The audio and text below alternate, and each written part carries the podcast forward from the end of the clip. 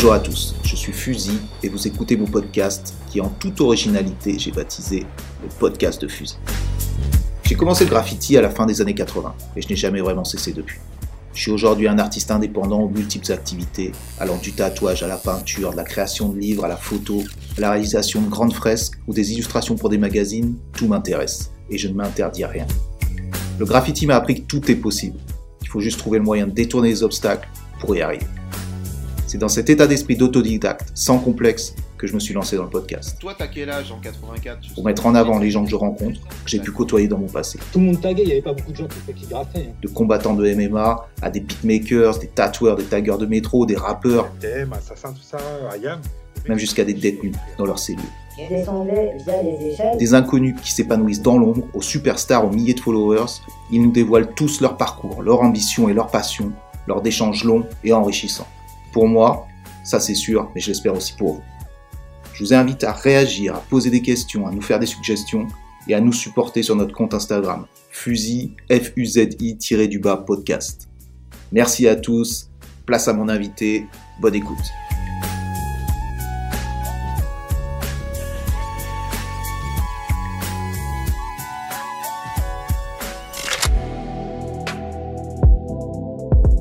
Bienvenue à tous, podcast de Fusil. Je suis avec un nouvel invité, Pro 176. Je suis vraiment content de le recevoir. On va parler plein de choses.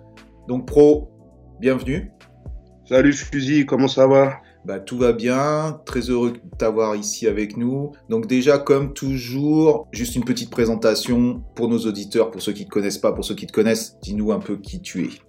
Euh, Donc, euh, mon nom d'artiste c'est Pro 176 par rapport à mon année de naissance, 1976.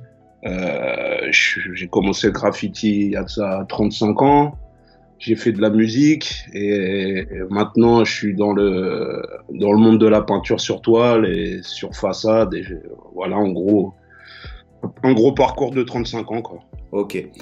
Donc, bah, comme toujours, on va revenir sur ton parcours, on va partir sur des petites digressions et sur tous les sujets qui vont nous intéresser, parce que tu as un parcours qui est quand même éclectique et qui, a touché un peu à tout dans le milieu du hip-hop en général, on va dire.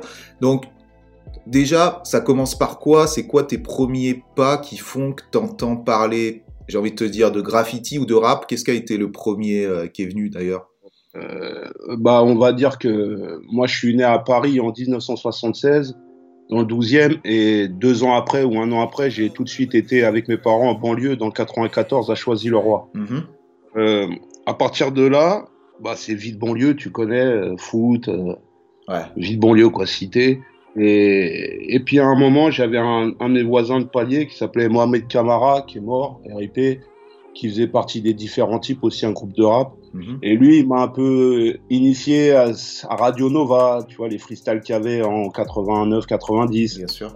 Il m'a fait écouter Run DMC.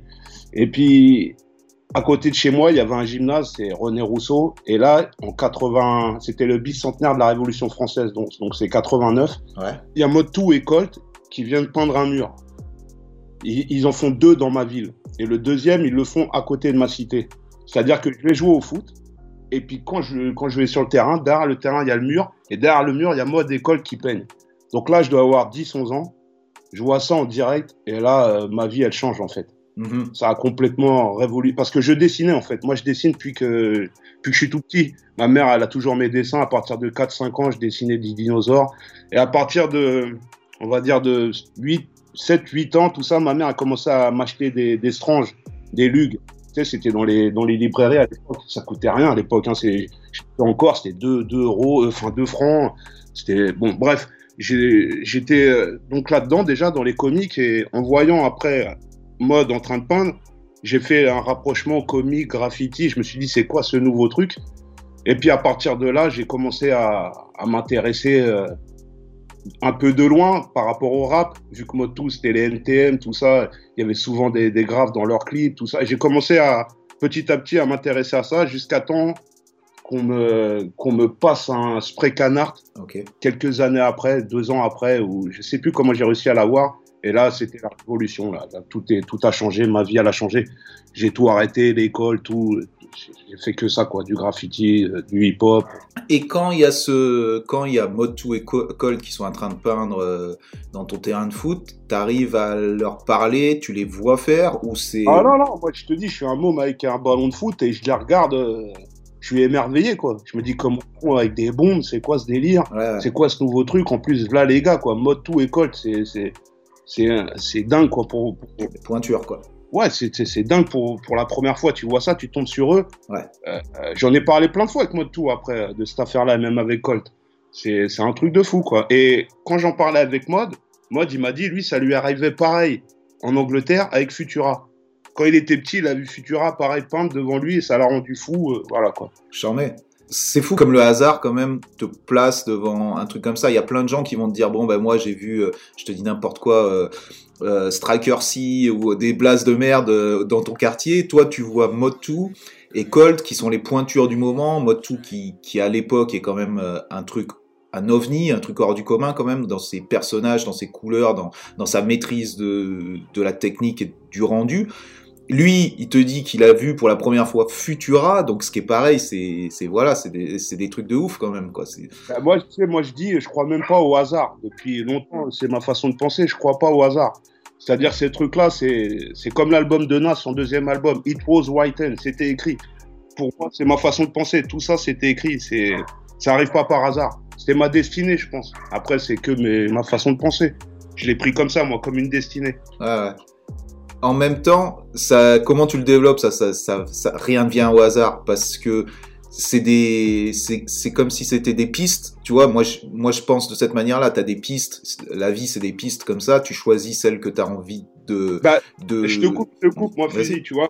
Moi, je pense, je vais, je, vais faire, je vais faire une digression, mais dans le film Matrix, tu vois, la pilule bleue, la pilule rouge, Mhm. ils disent qu'il y a un choix à faire. Mais en fait, le choix, il est inné en toi. C'est-à-dire que tu sais ce que tu vas faire. C'est- Je sais pas si tu comprends ce que je veux dire. Euh, tu penses qu'il y a un choix, mais ton cerveau a déjà choisi avant que tu aies fait le choix. Ouais, bien sûr. Ouais, Mhm. tu, tu C'est un truc inné. Je pense que ce truc-là, c'est c'est un peu du mystique, c'est un peu de la magie. Ça, ça, ça te tombe dessus sans vraiment. Moi, je crois en Dieu aussi. Il y a ça qui compte aussi là-dedans. Je pense que c'est des, c'est relié au mystique tout ça. T'avais une destinée, ta destinée c'était d'être un artiste et Voilà. ce sont juste des petits, des petits cailloux qui se sont mis en face de toi Et je pour le te disais dire. déjà à ma mère très jeune. Tout petit, je le disais à ma mère. Moi, je voulais, je voulais être artiste, je voulais être peintre. je- C'est ça, je voulais faire comme métier. Mhm. J'ai toujours voulu être artiste. Ça a toujours été. euh, Et c'était la peinture qui t'a tout de suite attiré? Parce que on Ouais, parle aussi. peinture, musique, peinture et musique, parce que la musique ça comptait beaucoup. Et à l'époque c'était relié, tu vois. Bien que c'est faux, bien que c'est faux tout ça, que le rap et le graphe c'est relié, c'est relié en France, disons. Aux États-Unis c'est un autre délire. Mais nous on était quand même reliés vraiment à ça, quoi. Notre époque, surtout toi et moi, on a vécu ce truc, on est de la même génération. Mhm. Le rap et le graffiti c'était relié en France.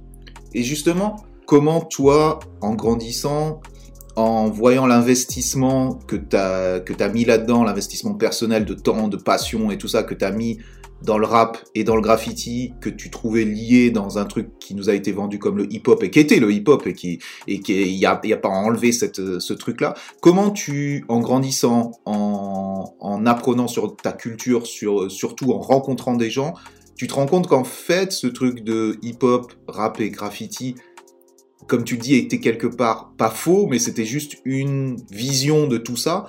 Comment, comment tu te remets de ça et comment, tu vois ce que je veux dire, tu, remets, tu te remets un peu en question en te disant, ok, Ah, bah, tout est une histoire de culture. Avec les années, tu apprends, tu te casses ton ego, tu te, comment expliquer ça, c'est, bah, c'est la culture, en fait. Quand tu commences à apprendre le graffiti, tu commences à apprendre l'histoire du graffiti à New York. Et tu vois que les mecs à New York, c'est tellement vieux que le rap, euh, ça n'existait même pas à l'époque. ouais, Les mecs, ils écoutaient Deep Purple, tout ça. Et, et en gros, nous, on a eu un packaging en France. Les gens qui ont amené la culture hip-hop en France, ils l'ont assimilé à ça comme un packaging. Mais après, avec les années, quand tu commences à être historien, à refaire l'histoire, tu te rends compte que les deux sont n'ont rien à voir ensemble à, à la base. ouais, C'est-à-dire que les mecs, ils faisaient des flèches et des styles de lettres parce qu'ils écoutaient du Deep Purple sous LSD ou des trucs, des trucs complètement rock mystique et ça leur faisait partir dans des styles de fou. Le, le, le hip-hop est arrivé après, quand, quand le graffiti a commencé à avoir, euh, de l'engouement et de, la fame, c'est après, c'est quand le hip-hop est arrivé en fait. Avant, c'était chose. Et en France, par contre, nous, comme c'est arrivé bien après New York, on a eu le, le packaging, mais ce qui est pas une mauvaise chose non plus, hein, parce que la musique à l'époque, pour moi, c'était ça allait de pair avec le graffiti. Et justement, toi, quand tu, tu parlais donc euh, de ton voisin, de des gens de ton quartier, donc Choisy-le-Roi, qui est une place forte euh, du hip-hop en France, euh, Mafia Quinfri, tout ça, bien, Ideal bon, Mafia Quinfri après, mais tous ces gens-là venaient du même, euh, du même quartier et tout. Euh, comment ces gens-là, justement, étaient affiliés au hip-hop? Est-ce que c'était euh, ce truc de danse, graffiti, euh, rap, ou est-ce que c'était déjà ce truc un peu, on va dire, KRA rap, qui, qui met de côté tout ce, tout ce côté hip-hop, tu vois ce que je veux dire? Moi, moi, quand déjà dans ma ville, faut, faut savoir que tous les gens que tu as cités, je les connais. Mhm. C'est-à-dire quand j'ai commencé le rap, j'ai commencé avec Kerry, j'ai commencé avec Démon, avec Rof, avec tous ces gens-là. Euh, le premier mec avec qui j'étais connecté de toute cette équipe, c'était un autre voisin à moi qui s'appelait Las Montana, repose en paix aussi. Et euh, j'étais tout le temps avec lui. On était à l'école ensemble. Et donc on- lui, il faisait du break pour te dire à l'époque, tout le monde le voit comme un comme un grand voyou, mais moi quand je l'ai connu au début, il faisait du break et il donnait des cours de maths à ma petite sœur. Tu vois, c'est un, c'est un, c'est un autre truc. Et on a commencé à la- au même âge, on avait tous le même âge, on a commencé à, à s'intéresser donc au packaging, et dans le packaging, il y avait tout. La danse, le, le graphe, le, le rap. Euh, pour exemple, Rof, quand je traînais avec Rof, Rof, Rof, il avait des breads en arrière, tu vois, comme euh, Ouais. au dog. Kerry, il avait tout le temps des, des, des t-shirts Redman, KRS-One, des, des pantalons un peu baggy, sans être trop baggy, mais tous, on était dans, on était dans ce truc-là. C'était le. Et puis après, il y a le, le rap de Los Angeles qui est arrivé, qui a encore changé les codes. Tout ça a fait que ça a évolué jusqu'à ce que ça devienne le rap Kaira. Mhm. Mais à la base, tous ces gens-là, ils ont une culture, je l'ai vécu, j'étais avec eux. C'est pour ça qu'ils sont loin aussi dans la musique, c'est qu'ils connaissent les bases. Un gars comme Rimka, il, peut, il, il connaît des couplets de Public Enemy, je les ai vus rapper sur du Public Enemy. C'est, ils, ils ont vraiment... Non, non, ils- les gens savent passionné, quoi. Ouais, les gens ne savent pas, mais ils ont suivi le truc aussi. C'est, ça faisait partie de, de notre environnement. Et après, le hip-hop a évolué, donc ce qui a fait que les gens se sont détachés du hip-hop et des valeurs euh, de 90. à- après, ça a évolué, quoi. Ça, c'est devenu autre chose. Ça. Et après, chaque discipline a réussi à se tailler une place parce que le rap avait pris toute la lumière Mhm. comme le rap avait pris toute la lumière, chacun a développé son truc et ça s'est un peu fractionné. Et ce qui a donné après on en est aujourd'hui, qu'il n'y a plus de hip-hop vraiment quoi. Non, j'ai pas l'impression. Ou alors il y en a un, mais il est, il est peut-être plus underground ou, ou je ne Il y sais a pas. toujours un peu des mecs euh, qui, qui, qui se disent hip-hop, mais aujourd'hui, ouais, a- ça, ça existe plus. C'est une utopie, mais Ouais. elle a existé. On va dire qu'elle a existé, on l'a vécu. Bien sûr. Et euh, juste pour un dernier truc par rapport à ça, tous ces gens-là, La Spontana, Kerry, Roth et tout, est-ce que tu as vu ces gens-là faire du graffiti, faire du tag Tu vois, parce que ça, ça, ça m'intéresserait de savoir. Ah non, par contre, moi j'étais le seul à en faire. Je te, je des photos où les gens ils ont déjà vu, où j'ai sorti un livre, il y a des photos. On avait, quand on a commencé le rap, on rappait dans des caves, tu vois. En bas de chez nous, on était, quand ils disent rap de VK, c'est pas, c'est pas du, de la flûte. On a vraiment commencé dans les caves. Et toutes les caves, c'est moi qui faisais des graves dedans. Mais les gens comprenaient pas, les mecs comprenaient pas. Ils comprenaient sans comprendre. Quand je leur disais, je vais à Paris, on va, faire, des taxes sur des, des RER, des métros, ça les dépassait, les gars. C'était encore un, autre truc. Ils adoraient voir des graphes de motu, et, comprendre le concept de, de graffiti, non, ça dépassait. Et puis à l'époque, l'argent illégal commençait à rentrer. Donc euh, non, c'était, moi j'étais un ovni. J'étais le seul à faire ça. Il y avait personne dans mon quartier. Et après, à côté, grâce à ça, j'ai réussi à rencontrer des gens à côté qui étaient comme moi. Mhm. J'ai rencontré Babs, qui lui était à Vitry, qui lui rappait aussi, qui était mafia underground. C'est vrai. Donc euh, moi j'étais mafia qu'un free, mais je le voyais souvent. Et il était avec Subi. Et moi c'était euh, quand on se connaissait pas, on se connaissait pas. C'était euh, mon but c'était de les rencontrer. Et il y avait, on m'a ramené un autre gars après, un gars, un gars Demon One qui, qui était à l'école dans un lycée avec un autre gars qui taguait de Cheville-la-Rue qui s'appelait Fraise. qui, taguait, qui taguait pas Fraise, mais qui taguait Atroce à l'époque. Ouais. TSP. Donc, à partir de là, la, la petite famille là s'est créée et euh, j'ai commencé beaucoup à traîner avec Fraise. Beaucoup, beaucoup, beaucoup, beaucoup avec lui. Et euh, à partir de là, j'ai- j'avais, j'avais un, j'étais à l'école technique. J'ai arrêté l'école à 14 ans, ils m'ont foutu dans un bahut technique et je devais prendre le RER aller à Champigny. Mais dans ma classe, pareil, il y avait deux trois taggers, mais c'est surtout sur les lignes de RER, il y avait il y avait York, Rec, tous ces mecs-là de Boissy-Saint-Léger. Mhm. Et j'ai rencontré Rec, York, euh, Cause, tout ça. Et, et à partir de là, avec ces connexions, tout ce petit magma de gens, je sais pas comment j'ai arrivé, mais je me suis connecté, arrivé au rendez-vous de Gare de Lyon le samedi. J'ai amené Fraise avec moi, j'ai rencontré Hey. Je, je, pourrais même pas te dire comment tout ça s'est vraiment fait, mais c'était, euh, je sais pas, c'était comme Internet sans Internet. C'est-à-dire, c'est comme Instagram. On arrivait à se connecter, euh, boum, boum, boum. Comme je te disais tout à l'heure, il n'y a pas de hasard. Je pense pas qu'il y avait du hasard. On était fait pour, pour se rencontrer. En même temps, c'est un microcosme qui est petit, un microcosme de passionnés. Quand tu reviens à ce que tu disais par rapport à Mafia Quinfree, les rappeurs, que tu étais le seul à être un, un feur gras et que les gens étaient peut-être pas intéressés par cette discipline-là, Mhm. il y a aussi le fait que, effectivement, dans le graffiti, il n'y a pas d'argent à faire, au moins à cette époque-là. Donc, le but d'un mec qui fait du graffiti à cette époque-là, c'est juste faire du graffiti. C'est avoir des ennuis et c'est et c'est avoir un truc qui rapporte zéro caillasse, juste, juste de la passion. Donc c'est vrai que quand t'es un mec de banlieue, que t'es un mec qui veut réussir, qui a un peu la niaque, qu'est-ce que t'as envie de faire? C'est plus du rap parce que tu dis je vais être une rosta, je vais faire, je vais faire de la Voilà. maille. Et voilà, je pense qu'il y a aussi ce facteur-là qui rentre vachement en jeu. Et du fait que t'es pas comme ça, tu te, rends- tu te remets avec des gens, tu rencontres des gens qui sont comme toi. Et ces gens qui sont comme toi, ils ont ce même état d'esprit. Quelque Ah part, il y a plus l'argent, il y a plus le truc, c'est juste. T'as tout résumé. Mm. T'as tout résumé. Et après, il y a eu la, le délire euh, Kaira qui est arrivé. Et là, dans, d'où je venais, enfin, d'où on venait dans notre coin, c'était vraiment dur, quoi. J'ai perdu plein de gens, tu vois. Las Montana, je l'ai perdu. Ma mère, donc, elle le connaissait. euh, ma soeur le connaissait. Et tu sais, quand t'apprends que c'est mort violente, mais vraiment violente, ça commence à, remuer dans les, cerveaux. Et puis après, il y en a plus d'un qui est parti. Et là, ça commençait vraiment à partir en, gangstérisme. Là, vraiment, tu sais, ça braque des banques. Ça... Là, ça part vraiment. Et moi, je, je me voyais mal finir comme ça, quoi. Moi, je, suis un artiste et je voulais vraiment à tout prix faire quelque chose dans l'art. Donc, euh, s'associer à des gens comme Fraise ou Bab, c'était, c'était une bouffée d'oxygène parce qu'on venait des mêmes endroits. On était dans les mêmes blocs, on, vivait avec les mêmes gens, les mêmes types de personnes. Donc, euh, non, c'était vraiment une, une bouteille d'oxygène. Ok. Donc tu trouves, euh, tu trouves cette discipline qui est vraiment une évasion? Tu te rends compte que ton, ton quotidien, c'est pas ce que tu as envie de faire, c'est pas, t'as pas envie d'être, de devenir ce, ce que sont en train de devenir un petit peu les personnes qui sont autour de toi. T'es un petit peu traumatisé par, euh, et ce qui est, tout le monde le serait, par la mort de certaines personnes autour de toi, des morts violentes, parce que euh, bon, tout le monde peut regarder ce qui s'est passé pour Las Montana, ceux qui connaissent pas, mais c'est, c'est de la violence, comme tu le dis. Qu'est-ce qui se passe à ce moment-là? Tu commences à rencontrer de plus en plus de gens, tu parles du rendez-vous de Gare de Lyon. Peut-être tu peux en dire deux mots pour justement les gens qui connaissaient pas ce genre de rendez-vous, parce que c'était quelque chose qui s'est, c'est quelque chose qui s'est perdu, ce, ce type de rendez-vous de Goethe. Donc comment ça se passait Gare de Lyon le samedi? Vas-y, dis- dis-nous un peu.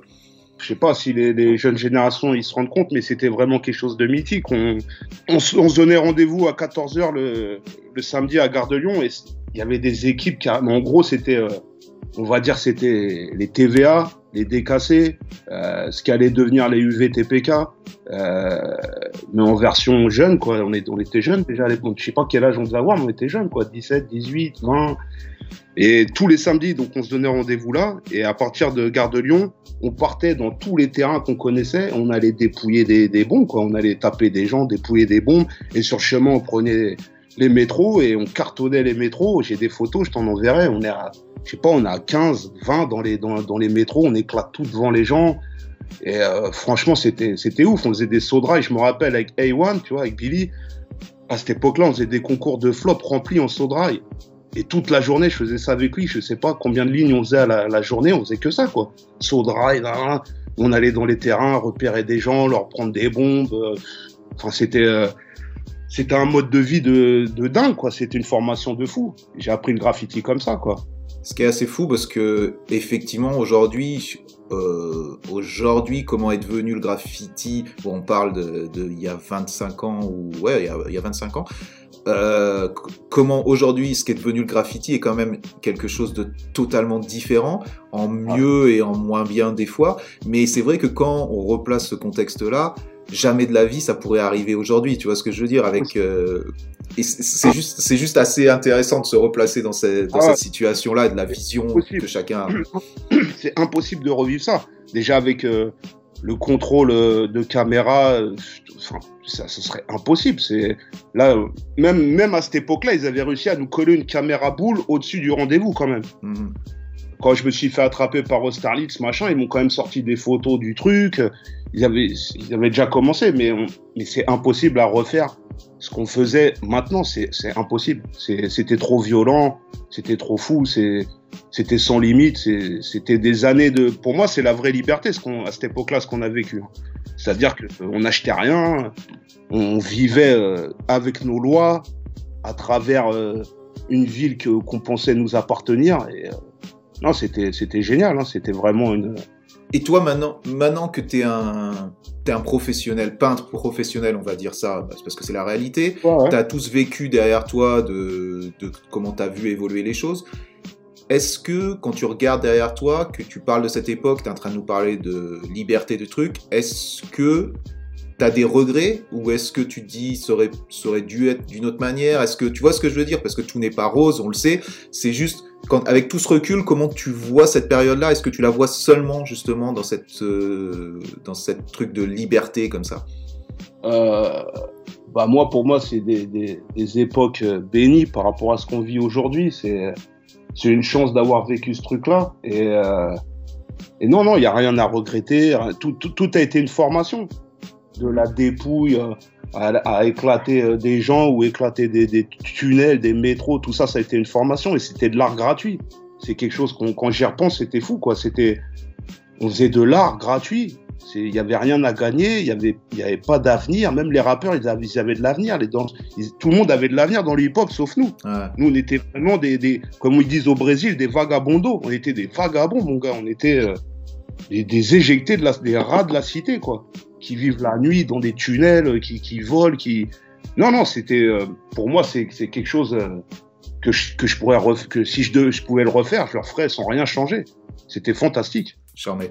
Et euh, derrière, tu travailles, tu fais quelque chose, t'en es où de tes études à cette période-là, qui est quoi On est vers 95, 94, c'est quoi la, les Ouais. dates à peu près? 94, 95, ouais, bah à l'époque, non, je fous rien. Euh, Qu'est-ce que je fais euh, Je gratte euh, des thunes de, l'État. Je sais plus ce que j'avais fait. Je sais plus si j'ai fait de l'intérim ou un truc. J'avais réussi à gratter un peu de thunes. Je vendais un peu de, trucs sur le côté. Mais euh, à l'époque, j'avais réussi à me débrouiller une chambre de bonne et je payais pratiquement rien de loyer. Donc j'arrivais à vivre avec pas grand chose. Donc euh, non, non, c'était. Je faisais de l'intérim de temps en temps et bah. Je me débrouillais. D'accord. Et d'ailleurs, c'est à cette époque que tu vas à New York, très très tôt, tu vas à New York. C'est quoi 95, 94 à- Quand est-ce que tu y vas? Au début 95. Euh, euh, parce que j'ai un pote à moi qui taguait Rez, R-E-Z, Bien sûr. et euh, lui, son père, il était designer pour une marque de sap, je crois que c'était Nautica à l'époque. Charmé, Nautica. Putain, à l'époque, c'est beau quoi. Ah, je t'en mets de ouf. Et son, son, bah, il, il- il voit que bon, son fils, il avait déjà été à New York, mais Rez, il me dit, vas-y, faut que tu viennes avec moi à New York. Non, non, non. Et moi, je voulais trop, c'était un de mes rêves d'aller à New York, comme tout le monde. quoi. Bien sûr. Et à cette époque-là, comme je te disais avant, j'avais de l'intérim. Et euh, là, l'histoire, elle va être, elle est dingue. Et l'intérim m'envoie une mission. Il me demande si je suis prêt à faire gardien dans la cité du Chêne Pointu. Je sais pas si tu connais le Chêne Pointu, c'est quoi comme cité? Je sais pas si tu, tu connais le ghetto que c'est. S'il y a un ghetto en France, c'est le Chêne Pointu. Et bref, je devais être gardien dans, ce- dans cette cité. Donc déjà, à la loge, j'avais des bars partout. Je me croyais dans une tôle. Il y avait des bars partout autour de la loge. Et je devais changer des ampoules et encaisser des loyers. Waouh. Mais le, mais le truc, c'est que j'avais trois semaines d'intérim là-dedans, mais chaque semaine, je gagnais une brique. Ok. Donc j'ai fait, j'ai fait 30 000 francs, bon, ce qui représente rien en euros, 30 000 balles, mais à l'époque, c'était en France, c'était wouh, Mhm. c'était dingue. Et avec ça, j'ai dit à Rez, ouais, je suis chaud. Maintenant, euh, j'ai ça. Et comme je te l'ai dit dès le début, il n'y a pas de hasard. Ce truc-là, ce taf, il m'est tombé, je ne sais pas comment. Bon, c'était ghetto, hein, c'était un taf de fou. hein. Ah, Mais, mais c'est, ça m'a permis d'a- d'avoir ces thunes et de partir avec Rez à New York. Et Rez, à l'époque, il travaillait avec un autre gars qui s'appelait Mir, et ils avaient un magazine de graffiti qui s'appelait Cocktail Molotov. Bien sûr. Mhm. Et donc, quand on part à New York, Mir, il dit à Rez, vous allez faire des interviews. Ok. pour le magazine. Donc moi, moi c'est la première fois, je sais même pas si je parle vraiment euh, américain, enfin je parle anglais, je suis même pas, je, je baragouine. Donc je pars, et là les interviews c'est Smith, Lady Pink, Coptou, Poème, et je sais plus qui est d'autre. Mais après, pour, pour Ah, euh, Bando, ah, et Bando je crois. Bando, ok. Et donc tout ça, j'ai été voir les gars avec Rez quoi. D'accord. J'ai des photos dans mon livre avec Cope en 95. J'ai été le voir dans sa cité au fin fond du Bronx. Mais c'était un ghetto aussi incroyable, la chaîne Pointu Style, mais à New York. Et j'ai les photos dans mon livre pour les gens, ils peuvent aller voir. Avec Cope, avec les, les- le, le sèche, euh, truc à, à linge sale euh, qui pend euh, chez lui, photo, trop jeune. Après, Poème, pareil, rencontrer, c'était fou. Lady Pink, pareil, rencontrer, c'était dingue chez elle. Avec des lézards entre les bombes, des oiseaux qui volent. C'était incroyable de voir ça. Et, euh, et Bando aussi, j'ai été le, dans, son, dans, son, dans son immeuble avec son ascenseur, tout ça ouvrait direct dans son appartement. C'était fou. Non, c'était c'était un voyage de dingue, de dingue. Et, et, et en plus, on a peint avec Rez là-bas. Genre, euh, Lady Pink euh, et Smith, euh, ils nous ont filé un plan Lexington Avenue des tunnels. Et on a pété un, un espèce de petit panel avec Smith, avec Rez. Et euh, Avec Smith? Waouh. Ouais. Ah Ah ouais, c'est- cool. Ouais, c'était fou, hein. c'était, un- c'était, c'était complètement dingue. Smith, il m'a donné plein de photos, euh, il avait un carton, et je crois qu'il m'a, il était venu à Paris, et, et c'est là que j'avais halluciné, il m'avait filé une photo de Vance à Stalingrad dans le terrain, il avait pris en photo, donc je tombe là-dessus à New York, je fais, comment tu connais ça? Je parle de Vance Rap, pour les, pour les, pour les auditeurs. Parce qu'il a été à Paris à- à- juste avant, il avait pété euh, les tunnels de la 2. tout Mais il avait, fait, il avait fait un tromé, non? Parce qu'il y a, il y a une Ouais, photo ouais, qui était sortie euh, d'un- panel sur un tromé. Grave, grave, il avait, fait, il, avait, il avait fait plein de tacs de ouf aussi sur la 2 dans les tunnels, tout Mhm. ça. Donc, euh, non, non, c'était une, c'était une super expérience. Il m'a filé plein de photos qu'il avait en double. Non, c'était. Et Cope, pareil, c'était cool aussi avec lui. Non, c'était vraiment. C'était génial, hein. franchement, c'était assez ouf. hein. Mais ce Et, qui, est, euh, ce qui est fou, c'est que pour les gens qui connaissent pas et tout, Cocktail Molotov, c'était quand même, euh, c'était un fanzine. C'était pas, c'est pas, tu vois, quand t'es là en train de dire, par exemple, quand il y a Armen qui dit, je vais à New York pour un magazine, nanani, on parle pas de la même chose. Là, on parle d'un Ah fanzine de graffiti. tu vois ce que je veux dire? Donc, c'est pas un truc où les mecs te payent euh, le voyage, le Ah non. machin et tout. C'est l'arrache, quoi. J'imagine. C'est moi, qui- c'est moi qui ai fait le chaîne pointu pour aller à New York. hein. Voilà, ok, ok. chercher les thunes. hein. Et quand on y allait, c'était vraiment pour le plaisir, quoi. Tu sais, tu... Ouais, bien sûr. C'est un rêve en plus, parce que moi j'étais complètement bousillé de graffiti à l'époque. C'était mon rêve, quoi, de rencontrer tous ces gens. C'était euh, et puis d'être à New York à l'époque, quoi, avec l'ambiance. Te... On est en 95, juste imagine l'ambiance.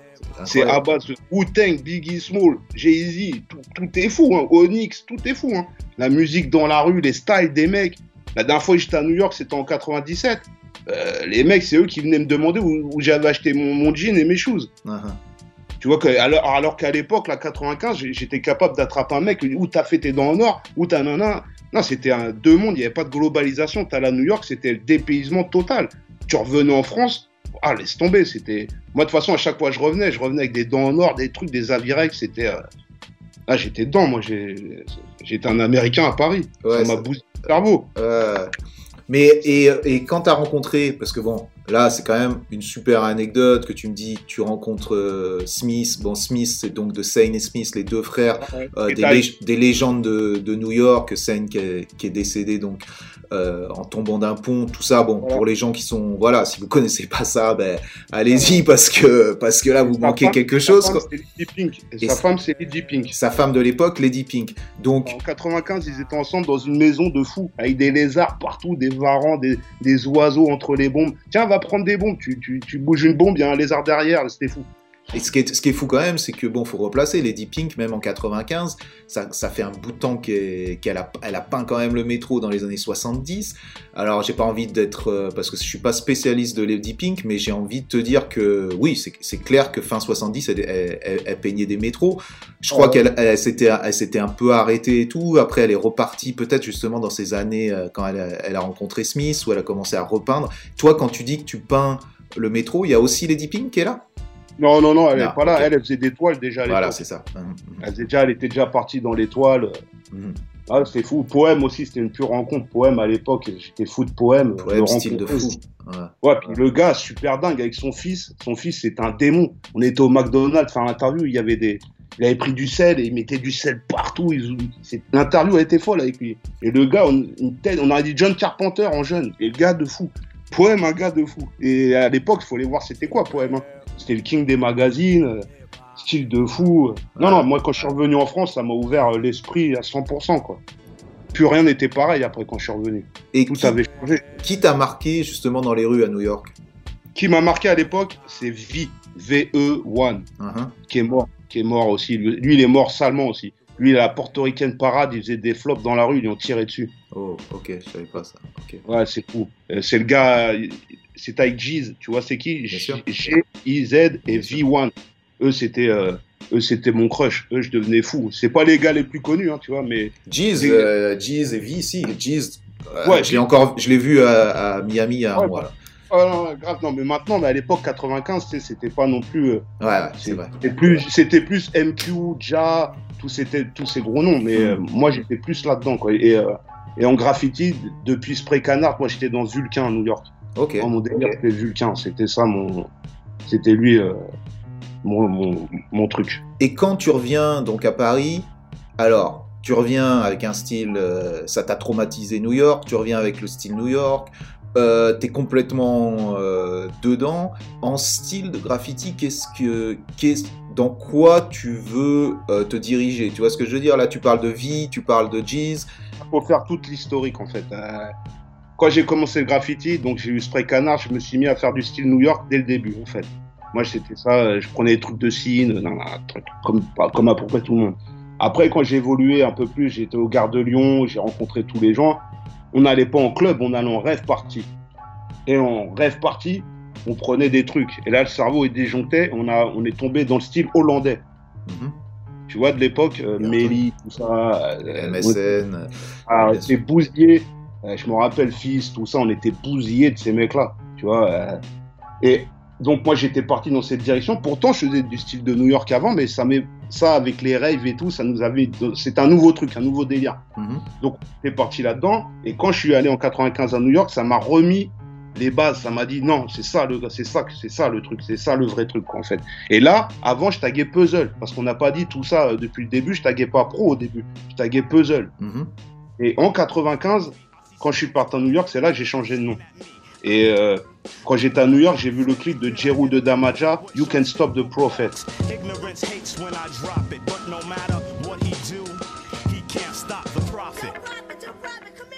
Et chercher un, un nom, chercher un tag. Et euh, Prophète, Pro, Pro. euh, Et c'est là, en 95, que j'ai j'ai trouvé Pro. Et je voulais un nom qui, qui, qui, qui me, qui me pousse à me dépasser. Tu vois, quand je voyais à l'époque, quand j'étais à New York, je voyais les, clips de Big Punisher. Je m'imaginais le gars, il s'appelle le gros punisseur. Faut que le, physique du gars et le style soient en rapport avec le nom. Tu comprends? Tu, peux pas être un freluquet. euh, non, Big Punisher. Et moi, pro, il faut les- mon nom, il faut que ça veut dire que je suis un professionnel, que je travaille bien, donc il faut que je fasse du bon. Tu vois, c'était ma vision de ce nom-là. Donc quand je suis revenu en 95, je me suis rebaptisé.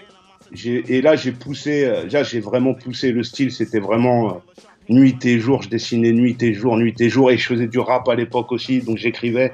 Donc c'était toute ma vie, c'était ça, quoi. Nuit et jour sur ça.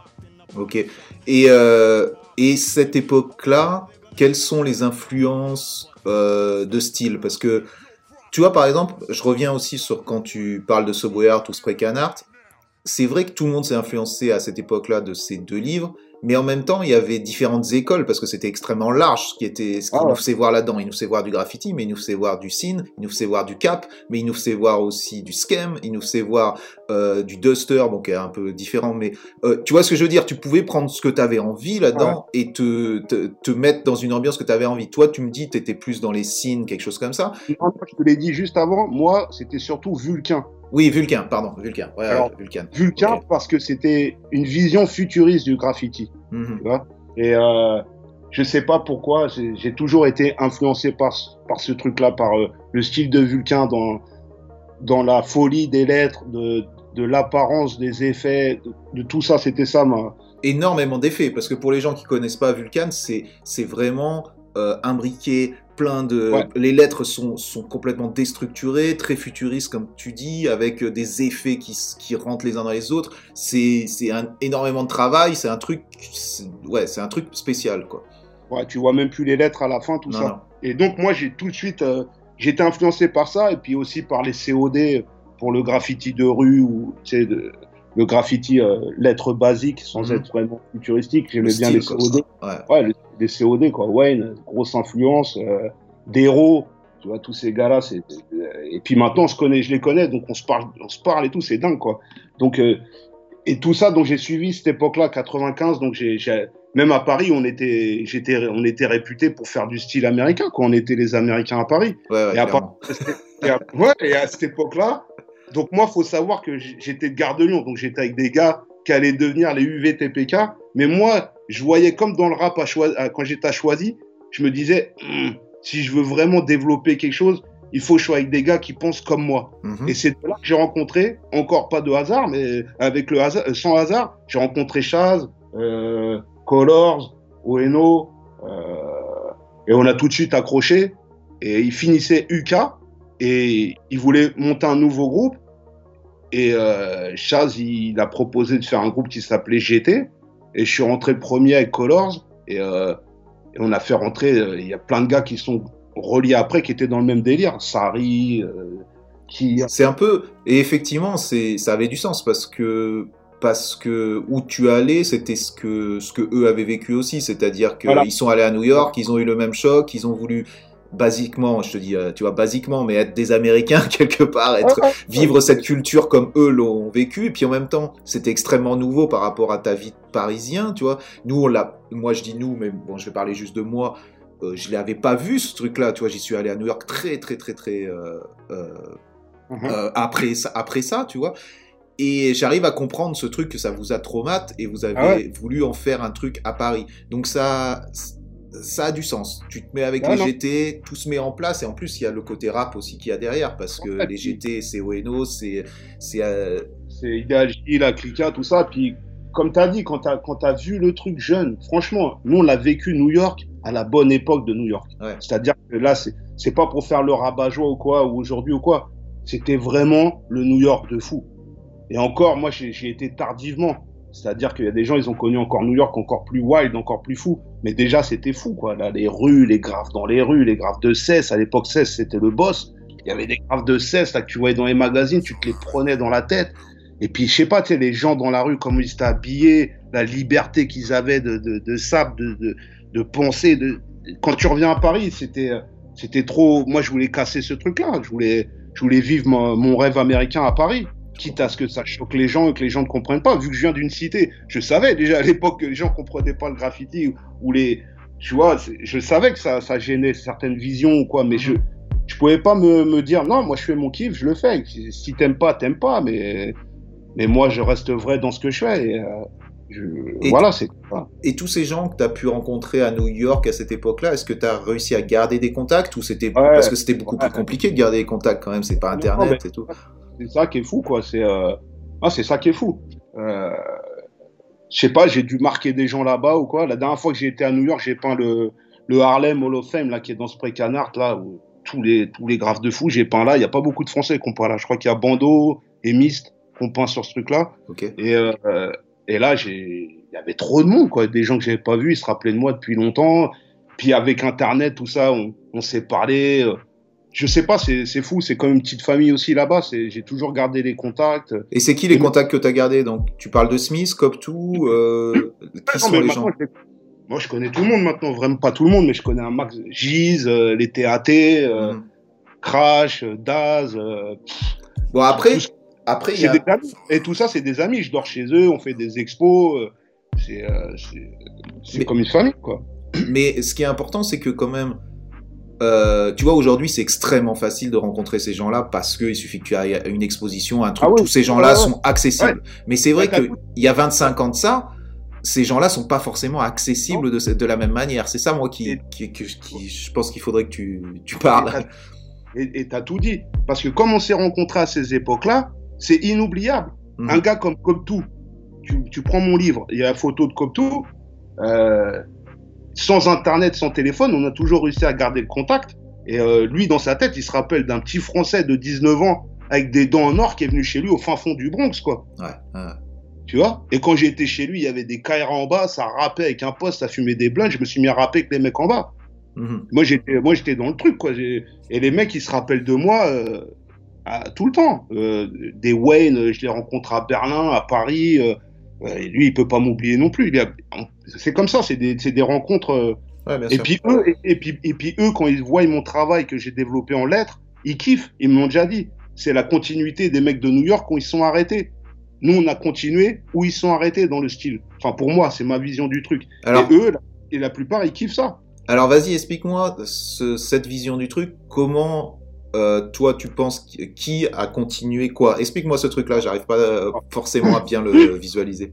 Alors, euh, par exemple, on, en était en 95, donc on faisait des graphes, on faisait du, du- du graffiti new-yorkais 100%, Mhm. en s'inspirant d'eux, en prenant leur phase et tout.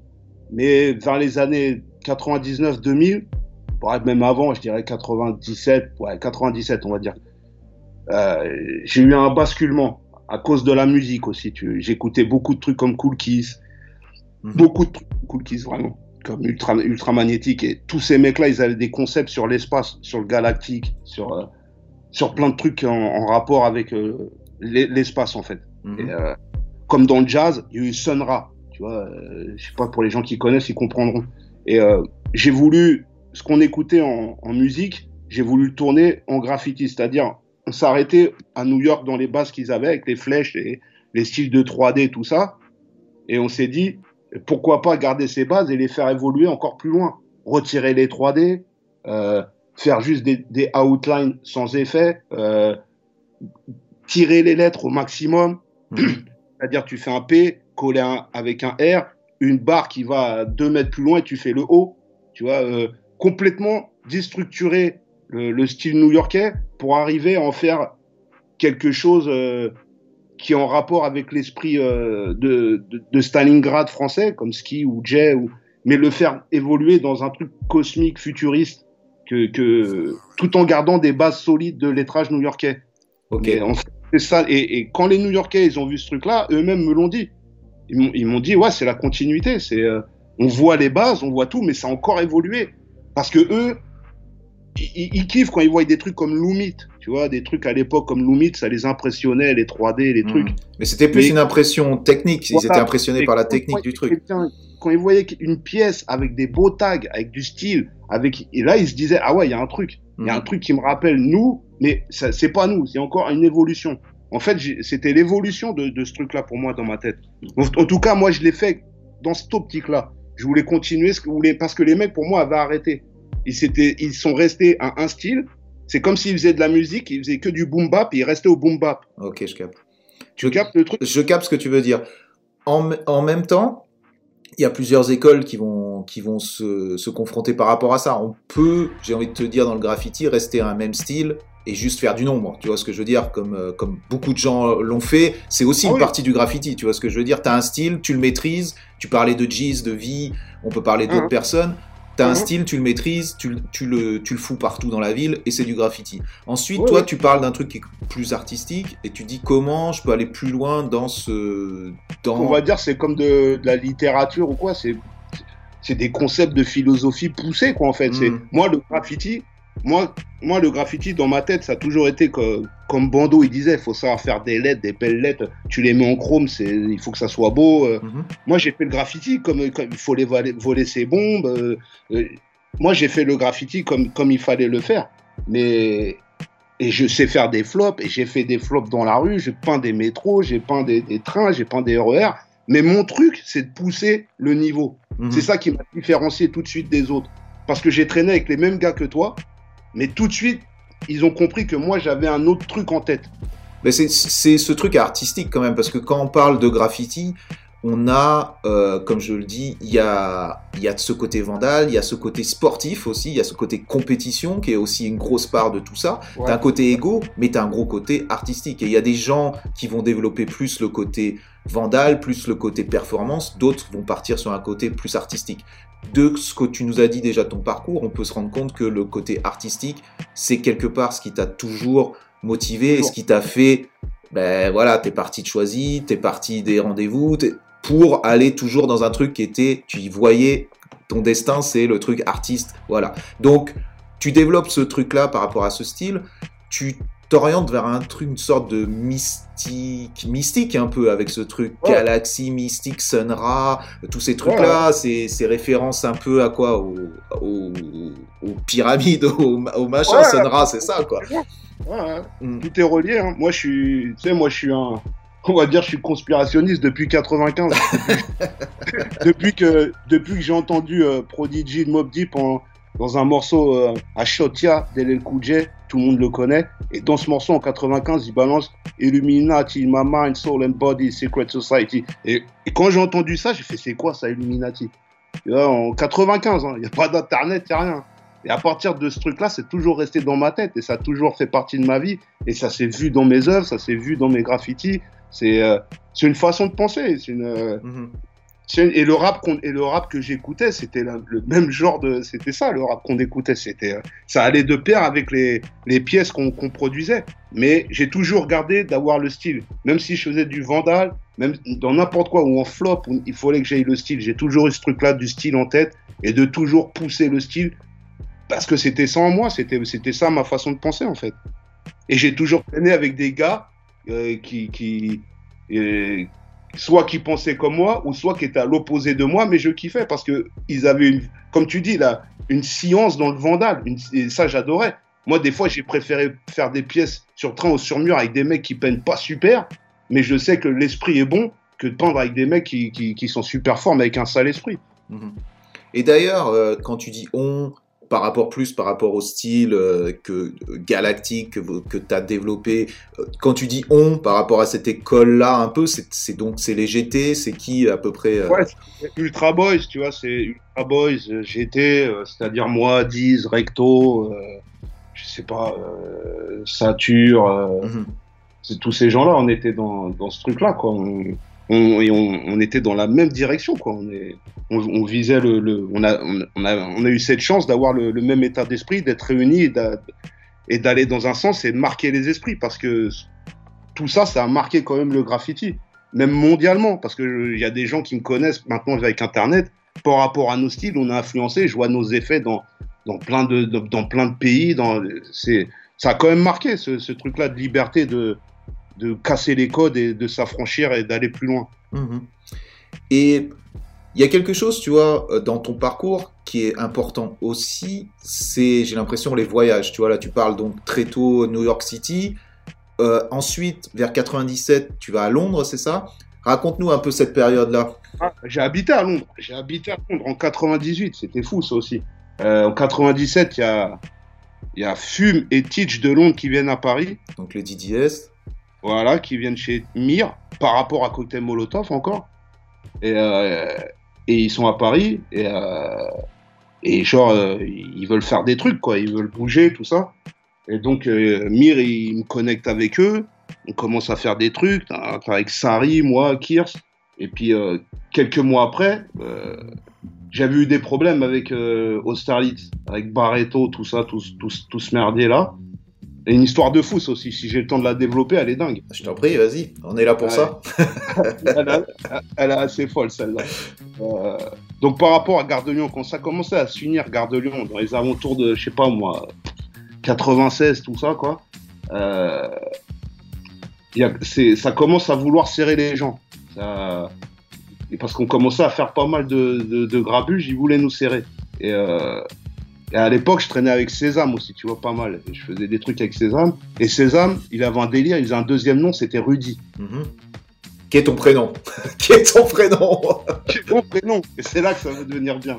C'est mon prénom. Et à l'époque, les, les cons là, de Barreto, tout ça, les mecs, ils, je sais pas, ils se mettent en tête que, je sais pas, que c'est moi, quoi. Et euh, un jour, à 6 h du matin, j'étais dans ma chambre de bonne, ça sonne, bip, au téléphone. Euh, je réponds pas. Ça ressonne, je réponds, je fais ouais, allô Ça raccroche à mon nez. Cinq minutes après, à ma porte, pam, pam, pam, c'est les keufs. Et là, les mecs, ils font Rudy, on sait que t'es là, ouvre la porte. Et je, sais, et là, et je sais que j'ai une porte blindée à je sais pas combien de points dans le sol. Et là, je vois rien. Là, je me dis, chez moi, il y a des trucs, je me dis, si j'ouvre, je suis mort. Déjà, dans ma tête, je voyais la tête des autres au rendez-vous. Déjà, je me disais, là, c'est la merde. Si joue, je suis foutu. Et euh, je voyais les keufs serrer les trucs. Donc, euh, j'ai pas ouvert. Et les mecs ont été chez ma mère après, directement. Et ils m'ont appelé de chez ma mère avec ma mère qui, qui jouait pour eux. Et euh, Bref, l'affaire se tasse. Mhm. J'appelle Paps et tout, leur fais, ah, c'est la merde, les mecs, ils ont commencé à venir, à venir, tout ça. À The Fresh, je commence à lui dire. Et là, l'affaire se tasse, je sais plus, deux, trois semaines après, à 2 heures de l'après-midi, j'attends ma meuf de l'époque, pam, pam, ça tape à ma porte, je crois que c'est ma meuf, c'est les keufs. Ok. C'est au Star- de, à 14 heures, mon frère. Ouais, bizarre. Ouais. Ouais, Austerlitz, 14 heures. Donc les mecs, ils me serrent, papa, j'ai- mais, mais avec le coup de stress que j'avais eu avant, j'avais tout viré, j'avais rien chez moi. Donc les mecs me serrent, bam, ils me ramènent à Austerlitz. Et à Austerlitz, ils commencent à me faire une putain d'audition, à me dire que c'est moi Sésame. Ok. Donc pour replacer aussi tout ça, je vais faire vite fait une petite euh, euh, Austerlitz, donc c'est la brigade euh, anti-graffiti de l'époque. Barreto, c'est euh, le chef de cette brigade. Ouais. Et Sésame, c'est un mec ultra actif de l'époque, on lui passe le Et le bonjour. trad, le trad de l'époque sur train. Voilà, qui fait des Walker Chrome, qui fait et qui a ce pseudo aussi Rudy quoi, et qui est, Voilà. euh, qui est assez partout, qui est un petit diable Voilà. et qui, qui rend fou les gens. du moins au Et moins donc- les trains quoi. Donc les mecs me prennent pour lui. Donc imagine-toi à ma place, moi je connais Zamsé. Si je le balance ou si je balance n'importe qui, je suis mort mon pote. Donc là je suis là, je suis coincé à me dire mais je vais pas prendre, je vais pas prendre la, je vais pas prendre la thune de, de Zamsé dans la gueule. Euh, ça fait C'est chier. possible, j'ai pas fait ce qu'il a fait. C'est impossible. Et donc, je sais pas, je leur fais un usuel suspect, mais vraiment, il y avait une boîte de médicaments, je prends le nom, je le mets à l'envers, je triture le nom, je sais plus ce que ça faisait, Forlax ou un truc comme ça. Bref, j'arrive à leur dire que c'est pas moi, c'est pas moi, c'est pas moi. Et à l'époque, ils avaient un autre gars dans le collimateur, c'était Conky, qui faisait des métros euh, GIA, je sais plus quoi. Oh, c'est vrai qu'il faisait des trucs. Des trucs... ok, ok, ok. Et moi, ils avaient des photos à Gare de Lyon avec lui. Donc c'était sale de sale. Et comment je m'en suis sorti? Donc il me colle un métro Rudy, machin, il me disait, non, non, à cette heure-là. Et là, je sais pas, j'ai un éclair d'esprit, la date, machin, j'étais en Belgique à cette époque-là. Et j'ai dit, j'avais tiré des thunes en Belgique, et je pouvais regarder avec mes relevés bancaires, j'étais pas là. C'est pas moi. Moi, je taque ça, incriminez-moi pour ça, mais moi, je taque pas ça. Hmm. Et ça s'est tassé, ça s'est, ça s'est, j'ai j'ai rien eu, je sais même pas comment, mon gars. J'ai ni balancé, ni rien eu, ni truc, et j'ai, voilà quoi. Bon, C'était, tu t'en es bien sorti alors de ce. De ah, ce- c'était- ça aurait pu être sale de chez sale, de chez sale. Dédicace à Zamsé. Dédicace à Zamsé, à Conky aussi, Karim, si Ouais, tu nous écoutes. ok. C'est marrant. Ah, ils vont s'en rappeler, ils connaissent, c'était ouais. marrant. Bon, je sais pas pourquoi on a dé- dérégé là-dessus. c'est Euh, marrant, c'est marrant aujourd'hui, mais à l'époque, ça devait être Ah, l'être beaucoup marrant. moins. Je me rappelle d'appeler Babs et Fraise comme un ouf. Eh, Les gars, c'est chaud. et c'était, même eux à l'époque, c'était chaud pour leur cul. À un moment, c'était chaud pour le cul de tout le monde. hein. C'était tout euh, le monde, c'était tout le monde. Ah, Austerlitz, il, faisait- il, ra- il ratissait large, Ah. c'était ouais, c'était chaud. Je Ouais. crois que tout le monde y est passé, ceux de l'époque, euh, ils peuvent tous témoigner. Quoi. C'était pas, c'était pas drôle. Mais moi, j'étais vraiment dans une merde à me dire, il faut m'inculper pour Zamsé, quoi. C'est Là, c'était vraiment. Ma c'est tête, pas possible. Bref, je sais plus pourquoi on a dérivé. Donc on, est, on en était parce qu'il y avait Teach et. euh, et... Donc, Voilà. Et donc ces affaires-là, tout ça, ça, nan, nan, euh, ça commence à me casser les couilles. Tout le monde se fait serrer. nan. Et là, je me dis, vas-y, euh, bah, on va aller en Angleterre, on va voir ce qui se passe là-bas. D'accord. Donc là, je vais en Angleterre. Euh, J'atterris chez un autre gars, Zombie, Mhm. un autre frère de là-bas. euh, C'est le king pour moi là-bas, c'est Zombie. Et, euh, et donc, euh, je suis là-bas et puis je devais rester trois semaines et je suis resté un an. Ok. Donc quand t'es resté là-bas, t'étais chez Zombie. Ouais, et là, on dormait à 5 sur des, des trucs gonflables. Il y a Sari, il y avait Kirs qui sont rejoints. Et non, c'était complètement dingue. C'était c'était pire que Paris. J'étais parti de Paris, mais là, j'étais tombé. euh, c'était les, les pré-UV. Mhm. Tu vois, c'était avant UV, avant qu'UV apparaisse, ou ça la même période, mais c'était la même chose. C'est-à-dire que tout le monde, il détestait les DDS à Londres. C'était les vagabonds, c'était les terreurs. Et moi, j'étais avec eux, c'était une vie de fou à Londres. Parce que comparé à Paris, c'est qu'à Londres, il y a des caméras partout. Ouais, déjà, ouais. Et- Et là, c'est plus la même pour voler et tout ça. C'est-à-dire que tu taques dans les rues, les caméras te suivent. C'est-à-dire que c'est complètement dingue. Eux, ils avaient des techniques pour voler avec des manteaux, avec des manches euh, euh, extensibles, avec de l'aluminium dans les blousons, dans les casquettes. pour- Non, mais c'était fou, eux. C'était encore des, des gars, et eux, ils étaient cons. Et là-bas, le graffiti, pour moi, c'était euh, c'était pire que Paris. C'était. je sais pas comment le décrire, c'était fou, quoi. C'était vraiment fou. Par rapport à quoi? Par rapport au style ou par rapport au- à la manière de le faire? À la manière de faire, au style, l'ambiance. Ah, c'était vraiment Kaira. hein. C'était, c'était organisé Kaira et, moins violent, mais, euh, plus vicieux. Et euh, non, les gars, ils, non, c'était vraiment, c'est une belle expérience aussi avec eux. J'ai beaucoup appris. hein. C'était, euh, je me rappelle d'avoir peint des métros dans, je sais plus c'était quel dépôt, pour, pour pas dire de bêtises. Euh, Wimbledon ou je sais plus quoi, avec des tentes. On avait des tentes, imagine, on était au, comment on dit, où ils parquent les trains dans le yard au fond, et nous on avait des tentes à côté, et les teach et tout, ils avaient un scanner pour capter les keufs. Pour, et donc on était en train de boire du thé dans des tentes, en train de capter sur le scanner, et t'arrivais dans le podé, c'était toute une aventure pour arriver dans le podé là-bas, et tu peignais en 10 minutes quoi. Ouais. C'était l'enfer là-bas, c'était l'enfer, tu pouvais rien faire quoi, 10 minutes, un quart d'heure. Donc euh, ouais, c'est pas marrant là-bas, c'est un... Et puis t'as vraiment des, des les keufs, ils sont armés, euh, dans, pas avec les armes, mais ils sont armés euh, stratégiquement avec les caméras, les trucs, c'est CCTV. À Londres, c'est. Et puis les bombes, tout ça, c'était pas développé là-bas, faut les voler à l'époque. Mhm. Il n'y avait pas de magasin, il y avait rien, c'était euh, fou. Et puis Londres, c'est cher Ouais. et ta vie, tu la payes à la semaine là-bas. C'est-à-dire que le gaz, c'est à la semaine, et nous, on était, on travaillait pas, c'était, on, on allait dans des rêves, on allait voler des, blousons, on tapait des dealers qui vendaient des, des tasses, c'était n'importe quoi. hein. C'était une sacrée encore ambiance. Hein. Et je me rappelle quand on allait en rêve, après on allait faire des graffitis, c'était, j'ai des vidéos, euh, il y a des UV qui peuvent en, témo- en témoigner, genre Tran, tout ça, ils les ont vus les vidéos.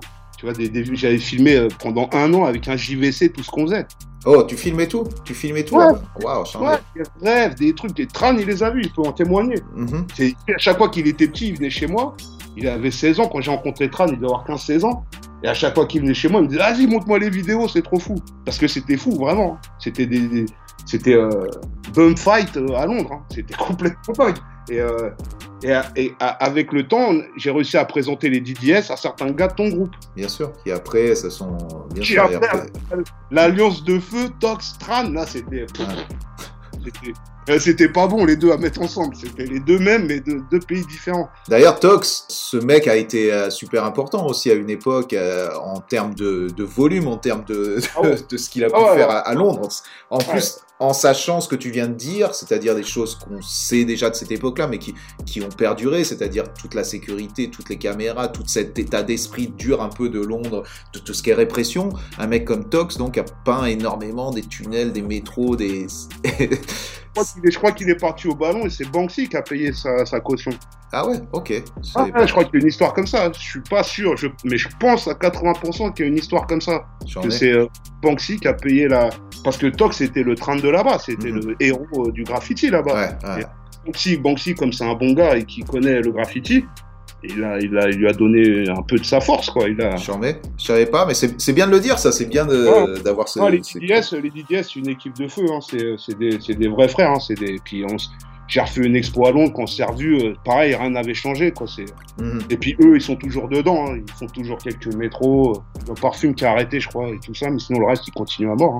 Et d'ailleurs, un mec comme Zombie, euh, dernièrement, a fait cette collab avec Palace, je sais pas si t'as vu, à Virex ouais. et tout, qui était incroyable. Ça s'est sorti il y a quoi, il y a, il y a trois semaines ou un mois, même pas, quoi. Même pas. Ouais, puis, euh, puis c'est eux, c'est lui qui a ouvert le premier magasin de bombes à Londres.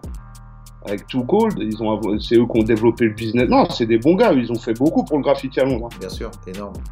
Non, non, puis j'avais, il y avait, quand je te dis que je filmais tout, j'avais un de ces souvenirs qui vient de m'arriver, c'est un, un jour, tu vois, à Londres, vous vous rappelez quand vous avez fait TF1, le appel d'urgence, c'était ça sur les UVTPK, tu te rappelles de ça là? Bien sûr. À Londres, ils avaient fait ça sur les DDS, BBC, et moi j'avais la vidéo, mon pote, on est tous dans la, chez Zombie, mais on est les 15, 20, et on regarde le truc, avec des cris, des trucs, des vannes, des, ah, poufou, ah, des, des- incroyable cette vidéo. Et non, c'était fou, c'était des moments des, inoubliables quoi. Et puis une une vie dure à Londres quoi. La vie à Londres c'est vraiment dur quoi. C'était, tu peux pas frauder, c'est toute une galère pour frauder. Ah, pff, nous on a le camp rêve parti, on était foncés tout, tout, tout le temps, c'était. Ouais, c'était wild, hein. ça aussi c'était dur. hein. C'était... Mais j'ai appris beaucoup, tu vois, beaucoup dans le graphique vandal, beaucoup, beaucoup, beaucoup dans le, dans l'humanité avec les gars. C'était ouais, c'était des crèmes, quoi. C'est, franchement, c'est. Et quand je suis revenu à Paris, euh, alors, on est revenu parce que ça craignait, quoi. C'est, ça, ça allait partir en. Il, il serrait tout le monde quand on est parti, c'était pareil. Ça commençait à serrer tout le monde. Je suis parti au bon moment, comme d'habitude. J'ai Comme d'habitude, un peu, hein, j'ai l'impression que c'est une Ouais, sorte de pattern un peu, tu vois, à chaque fois. petit le truc, j'ai fait, oh là là, c'est pas bon. Là, je sens que ça va trop loin. Ça allait trop loin. Ça commence à aller trop loin. Je sens quoi, ça va trop loin. Peut-être les- l'effet de banlieue de ma, ma jeunesse. Maintenant, j'ai le détecteur, vu que j'ai traîné avec des gars qui étaient vraiment fous aussi à l'époque. Je sens quand ça va. Le, Quand ça quand va basculer, Ouais. ça va basculer sévère. Euh, J'ai raison parce que ça a basculé. Hein. ah, bien Donc, sûr. c'est du car plat. euh, non, c'était euh, c'était pas marrant à une époque aussi. De toute façon, c'est- toujours le même, euh, tu vois comment, Ouais. c'est toujours le même format, quoi. On le, on le, on le connaît, quoi. Donc, euh, Quand à ça toi, dépasse les bords, quand ça dépasse, ça finit à la télé, tout ça. Bon, tu sais que ça va. tu, sais que, ouais, tu sais que ça va pas aller loin. Et en parallèle, en parallèle de tout ça, tu parlais que tu vas dans des rêves et tout ça, mais tu continues à rapper? Comment ça se passe ta ouais. carrière justement de rap par rapport à tout ça? Ah, j'ai jamais arrêté. C'est toujours, j'ai toujours, toujours eu ça en moi euh, toute ma jeunesse. J'ai toujours rappé. Même quand j'étais à Londres, je rappais. Je faisais des radios. euh, les autres, ils m'emmenaient. Il y avait des trucs, ils m'emmenaient rapper. Ils kiffaient. Ça les faisait rigoler en français. Euh, moi, j'ai toujours euh, eu cette culture en moi de la musique. Et j'ai toujours, euh, comme j'ai traîné avec la mafia Quinfri, tout ça, on a, on a commencé. J'ai commencé mes premières rimes avec eux. hein. Donc, euh, moi, je les voyais dans ma tête se développer, aller loin. Mais moi aussi, je voulais faire un truc comme dans, comme j'expliquais euh, dans le graffiti, faire un truc artistique en musique. Et je me suis dit, personne ne fait de la musique sur le graffiti, vraiment. Et je me suis dit, il faut peut-être que, que je le fasse. Et c'est de là que j'ai commencé à, à me dire, je vais faire un album. Et, et j'ai fait un album en 2003. J'ai- C'était le cri des briques. Jouer la suge, grillés par leurs brassards. Bravons leur loi, leur surface, on se les accapare. Les tôles des trains nous appartiennent. Au tribunal, flip jamais de péché. Avant tout ça, je rappelais avec. euh, j'ai rencontré euh, Squad d'Assassin qui m'a fait participer à, plein de trucs, quoi, au style, euh, des compiles, euh, posés sur son album et après m'emmener en tournée. Et j'ai fait, euh, je sais pas combien de concerts, des, des- des centaines de concerts, qui m'a amené avec, à, à faire un album avec Mhm. mon pote qui est mort, rest in peace. Et on a fait le cri des briques et c'est un album qui. Le cri des briques, c'est vraiment ça, quoi. C'est le cri qu'il y a sur les murs, quoi, les graffitis, quoi. C'est le cri des briques.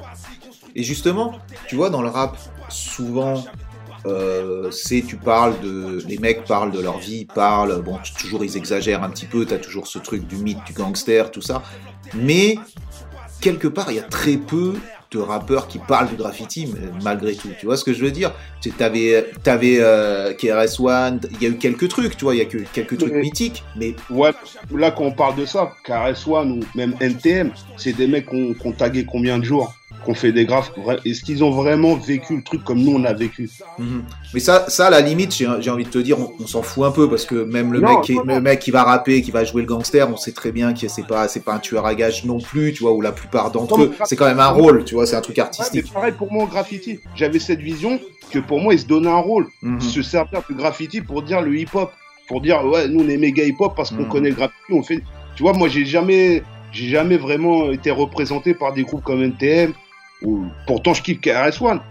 Mais je sais qu'au fond, c'est pas comme si toi, tu rappais. Mhm. C'est pas comme si euh, euh, Jeez, il rappait. Tu comprends ce que je veux dire? Mhm. Quand les mecs, ils l'ont vécu et qui le rappent, il y a des trucs que t'entendras jamais. Qu'il y a qu'un mec qui l'a vécu qui pourra te le dire. Bien sûr. Tu vois le délire? Parler des trucs comme on a parlé avec Zamsé, tout dans mon album, j'en parle. J'ai des fois sur Starlitz, euh, des, des cafés empoisonnés avec eux, j'ai plein de trucs, tu vois. Mais tu- est-ce que l'NTM, quand ils disent Paris sous les bombes, ils parlent de ça Ils parlent du graffiti, tu vois tu, tu- Est-ce tu que c'est, pas- est-ce que c'est pas un, euh, comme si c'était une marque de respect, tu vois ce que je veux dire, de le faire? Est-ce qu'on peut le voir de cette manière-là, Non, se dire, on récupère pas, on, on récupère pas le truc, mais on fait un hommage au truc, tu vois ce que je veux moi, dire? moi, j'étais trop extrême à l'époque. Voilà. Moi Mhm. j'étais trop extrême à l'époque. Pour moi, c'était pas un hommage. Pour moi, c'est C'était une c'était récupération. Ouais prendre notre place, tu vois. Mhm, mhm. C'était pour moi, j'ai moi j'étais extrême à l'époque. hein. Franchement, c'était euh, dans ma tête, c'était ça. Et le, le, le rap que j'écoutais qui parlait de graffiti, c'était euh, Artifax. Mhm. D'ailleurs, j'ai samplé dans mon titre 400 millilitres. C'est le, le- les centres de Duke, c'est Artifax. Parce que c'est des mecs qui l'ont vécu, témoignent et tout. C'est des... Rien que tu les vois comment ils taguent, t'as compris que tu sais que c'est des vrais taggeurs. les règles. Instruction basique, construis ton style, développe tes lettres. Instruction basique, aucun jamais tes partenaires. Non, non, franchement, moi j'ai voulu, en fait, c'est pas pour euh, critiquer les autres, mais je voulais poser des trucs que des graffeurs qui le vivent connaissent. Je voulais dire des trucs que seuls des graffeurs connaissent. C'était ça mon, mon but là-dedans. C'était Ouais. vraiment. J'ai un titre, il s'appelle Instruction basique dans mon premier album, et j'explique tout. Du style, au vol, à la dépouille, à tout, j'explique tout, à Barreto, à tout. Austerlitz a voulu me connaître de plus près et s'est empressé de m'offrir à 6 heures un café empoisonné, deux menottes en guise de bracelet. Je mets Pour que les gens ils croient, ils comprennent que le graffiti, c'est pas juste euh, de la couleur, c'est tout un mode de vie avec de, un combat, une violence, une, une sortir de sa caste, euh, arriver à prendre l'audimat de la, de la cité, tu vois. De, par exemple, ma soeur, elle connaît Tran, elle connaît rien au graffiti, mais elle sait c'est qui Tran. Mhm. Tu comprends? C'est euh, c'est comme Ça fait partie de la ville, ça fait partie de la vie des Ouais. gens sans qu'ils sans qu'ils s'en rendent vraiment compte. Et ça, ça c'est les gens sont allés la chercher quand même ce, ce truc-là. Tu vas le chercher quoi. il faut expliquer les mecs ce qu'ils vivent. Mm. Moi, moi, je le voyais comme ça. Après, chacun euh, pense euh, ce qu'il. Moi, mon- en tout cas, quand j'ai, je faisais de la musique dans cet esprit-là, c'était, c'était ça que je voulais, je voulais montrer aux gens. Voilà, c'est ça vraiment le graffiti, quoi. Et est-ce que ça, je connais la réponse, mais aujourd'hui en 2022, qui parle de graffiti dans le dans le rap? Bah, personne, je pense. Qui en a quelque chose à foutre aussi? Tu vois comment? Tout ça, mais attention, là, on, on saute des étapes aussi, Zifu. Euh, maintenant, tout ça, tout, tout ça a bien évolué. Même le graffiti, c'est. Moi, je fais plus de graffiti, pour, à, à vrai dire. Mhm. Je fais des tags et des flops parce que c'est ça, ça, j'en ferai même ju- jusqu'à temps que je sois mort, j'en ferai. Mais je veux dire que je fais plus de pièces comme je faisais. Ça m'intéresse plus parce que pour moi tout, tout s'est perdu. Moi, je suis extrême dans, dans ma façon de penser. euh, moi, pour moi, maintenant, on est arrivé dans une, une nouvelle ère et euh, je sais plus vraiment si ça, si ça a quelque chose à, à compter de parler de graffiti aujourd'hui, vraiment en musique, tout ça. Je, tout a évolué. La musique n'est plus la même. Le, le, le, le- comment on dit, le, message n'est plus le même. Aujourd'hui, tout a évolué. Toute la société est reformatée. On- ce ce n'est plus, moi, pour moi, c'est plus étudier à cette société. Mhm. Tu sais, euh, juste avant toi, euh, l'entretien que j'avais était avec Hugo, Hugo Vitrani, qui est commissaire d'expo au, grand, au, au Palais de Tokyo. Ok? Il nous parlait de graffiti, de machin, comment le, le graffiti peut être exposé, peut être exposé d'une manière différente. Il y avait tout un débat par rapport à ça. Et dans ce débat-là, je lui demande quelle est la définition pour toi du graffiti, tu vois.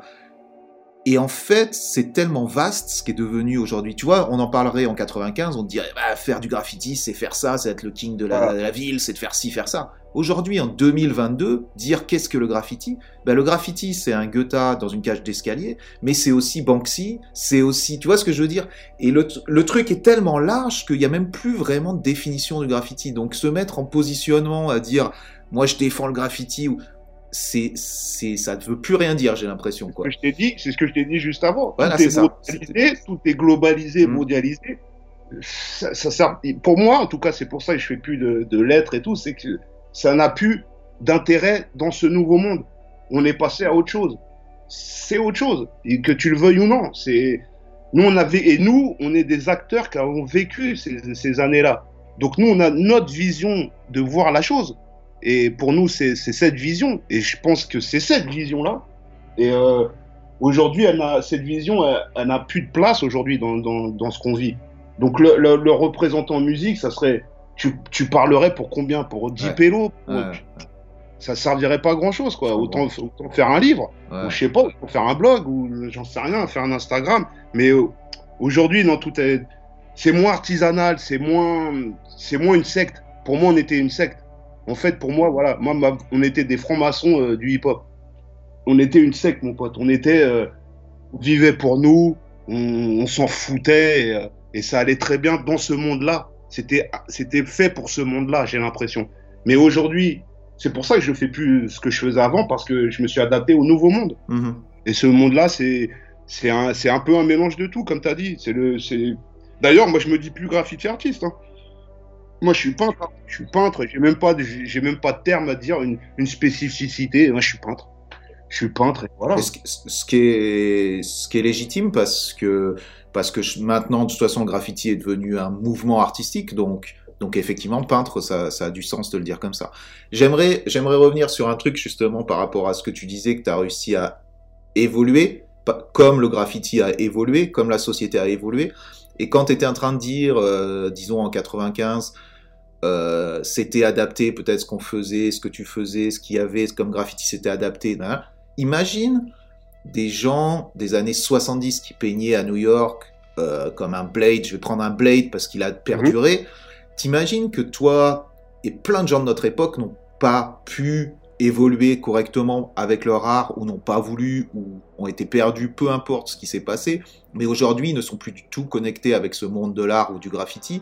Imagine un mec des années 70 comme Blade qui aujourd'hui encore en 2021 ou 22 euh, va faire des expos, va côtoyer ces gens à 73 ans je crois, parce que je l'ai vu, ou 75 ans je crois, euh, va côtoyer encore ce monde-là. T'imagines un peu ce décalage justement de cette vision du graffiti qu'il pouvait avoir au début des années 70 à aujourd'hui T'imagines un peu ce... Je l'ai vécu. ce- Tu dis, moi, je l'ai vécu. Je l'ai vécu, tout ce que tu dis. J'ai travaillé avec Sin 5 ans. Mhm. Donc, c'était mon manager, Sin. Je l'ai, je, suis- je l'ai côtoyé de 2008 à, je sais pas, on a travaillé ensemble jusqu'à 2012. Alors vas-y, parle-moi de ça. Parle-moi justement de cet état d'esprit déjà. Donc, tu rencontres Sin, comment ça se passe? Vas-y. J'ai beaucoup appris euh, grâce à ça aussi. hein. Je euh, sais justement que ça a été un moment charnière de ta carrière. Donc, parle-nous un peu de cette rencontre et justement, peut-être on peut dévier justement euh, sur cet état d'esprit de comment ces gens-là de ces générations-là ont pu évoluer. Ok, euh, on va dire que mon dernier album de musique, je l'ai fait en 2009. En- enfin, je l'ai, enregistré en 2007-2008 et c'est arrivé en 2009. Mais en 2008, je commençais à me dire, euh, j'avais déjà fait des toiles, hein. j'avais déjà été dans un atelier en 2000-2002 et je me disais, euh, je vais en refaire, je, continue, je vais continuer. Et à cette époque-là, j'avais une proposition pour faire ma première expo, mais j'avais pas d'atelier pour la préparer. Et euh, je cherchais, cherchais, jusqu'à temps qu'on me présente un gars. Et, et moi, attention, en parallèle, pour gagner un peu ma vie, je travaillais à All City avec Goz, Mhm. Un magasin de bombes. Donc, on vendait des bombes. Et je savais qu'il y avait Sin, qui avait un atelier juste au coin de la rue du magasin. Mais moi, avec Goz, on était là, euh, en bon parisien, ouais, on va pas sucer la bite, on s'en bat les couilles. hein. ça, c'est vraiment parisien, effectivement. tu connais, Je connais par cœur. tu connais. Donc, et pourtant, et nous, comme des cons, on voulait y aller. hein. Mais non, Paris, on n'ira pas. hein. Bref, le- cherche un atelier. Et comme je te disais depuis le début, jamais de hasard. Un mec me dit, ouais, Yacine, il a un atelier, tu veux pas t'affaire avec lui? Le mec, il me dit ça, je le regarde, je fais, tu... bah, ouais, je vais, bah ouais. Et donc, j'arrive le, premier jour, donc je rencontre Sin. Donc, c'est un peu dur, quoi, quand même, tu vois. C'est un gars, j'ai toujours. euh, Godfather of graffiti, tu vois Et là, il est devant tout moi. simplement. il est devant moi, le gars. Il est là, il est devant moi. ouais. Et euh, donc, il me dit, ouais, il y a une place, tu veux peindre? Vas-y, peins. là. Il y a une place au fond de l'atelier. Et puis, je commence, je fais une toile. Et puis, euh, je commence à avoir le feeling qui passe avec lui. Et puis, euh, je crois, le deuxième jour, il fait, euh, est-ce que tu veux être mon artiste? Et tu- Je fais quoi? Ouais, Tu veux travailler avec nous, hein, Sin Studio, tout ça. Euh, je euh, Ouais, mais je fais de la musique, je suis en tournée, non, non. Et là, dans ma tête, euh, c'est comme si je faisais du rock et Mick Jagger il me fait Tu veux partir avec moi en tournée Mhm. Tu comprends? Là, j'ai tout laissé tomber. C'est-à-dire euh, la musique, tout, j'ai tout laissé tomber. Comme la musique, c'était que des téléchargements à l'époque, tu faisais pas d'oseille avec ça, et ça commençait à me saouler la musique.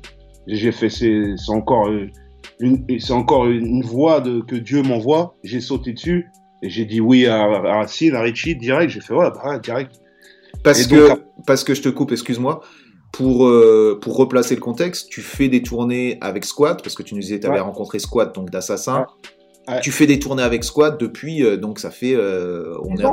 Voilà. Ouais, après 8 ans, Ouais. 8 ans de tournée avec lui, quoi.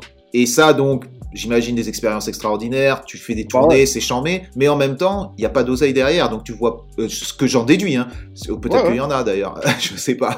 Non, non, à l'époque, il faut voir le truc. La musique, à l'époque, tu sais, c'est pas comme maintenant, il n'y a pas de streaming. Et même le streaming, c'est pas la poule aux œufs d'or. Mm. Mais ce que je veux dire avec le rap qu'on fait, qu'on faisait, c'est. c'est- Mais par contre, on avait plein de concerts. On a fait le tour du monde. Tu sais, j'ai fait des concerts au Brésil, à Rio, dans des villes de fous.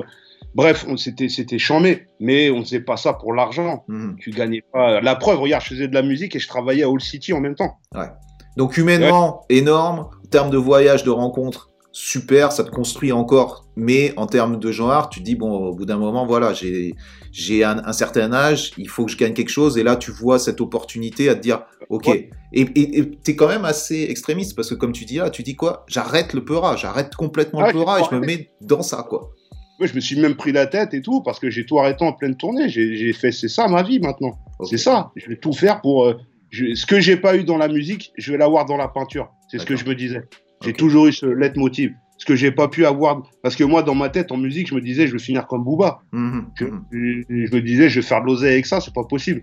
Et euh, non. Donc, euh, la peinture, j'ai fait, je vais pas foirer. Là, je vais vraiment le faire comme il faut le faire. Et euh, j'ai le meilleur professeur pour apprendre. C'est euh, c'est une bénédiction de Dieu. Il faut pas foirer. Il faut, il faut tout arracher. Et puis, il faut Et- replacer en quoi? En 2008, 2009, même 2010 ou peu importe. Non, c'est Bah, si- 2008. 2008, Sin, euh, Sin c'est un quand même qui est dans. euh, tu, tu- tu me dis si je me trompe parce que je suis peut-être pas euh, super chaud sur les dates, mais c'est un des mecs entre euh, dans ce milieu street art, graffiti, machin qui vend, qui est, qui est quand même au top, qui fait de la, qui fait de la maille. Peut-être moins maintenant, mais à cette époque-là, c'était, Ah, il était au top, non? Ah ouais, c'était fou. Mhm. Ah bah là, c'était, c'était. euh, C'était un peu ah, l'âge d'or pour lui. Et, et moi, j'ai connu le vrai âge d'or avec lui. Parce qu'en Mhm. travaillant avec lui, c'est là qu'il a eu ses meilleurs contrats. C'est quand je travaillais avec lui. Donc j'ai vu des trucs à tomber par terre. Mhm. J'ai vu des vrais contrats devant ma gueule. J'ai fait Ah ouais, on peut faire ça avec la peinture. C'est complètement fou.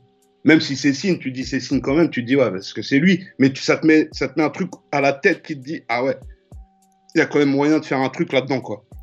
Et, Et- euh, Quelle était sa manière justement de travailler? Quels, ont, quels étaient ben, ce, ce type de contrat? C'était quoi? C'était des expos? C'était les... Je vais te dire, la première fois que, que moi, quand j'étais à l'atelier, un des premiers trucs qu'il m'a dit, quand il a vu ma tête, il m'a appelé Chico. Il m'appelait même plus pro, c'était Chico. Il me fait. Chico. Ouais, parce qu'il il donne, des- il donne, des, il donne des, des surnoms à tout le monde. Et il avait un pote quand il était petit dans le Bronx, il avait la même tête que moi, il s'appelait Chico, donc il m'a appelé Chico. Et bref, euh, il me fait Chico. Le, dans le business, le premier truc à savoir quand tu vends quelque chose, sois sûr que tu ne vends pas ton âme. Ok. Tu vois, c'est le premier truc qu'il m'a dit.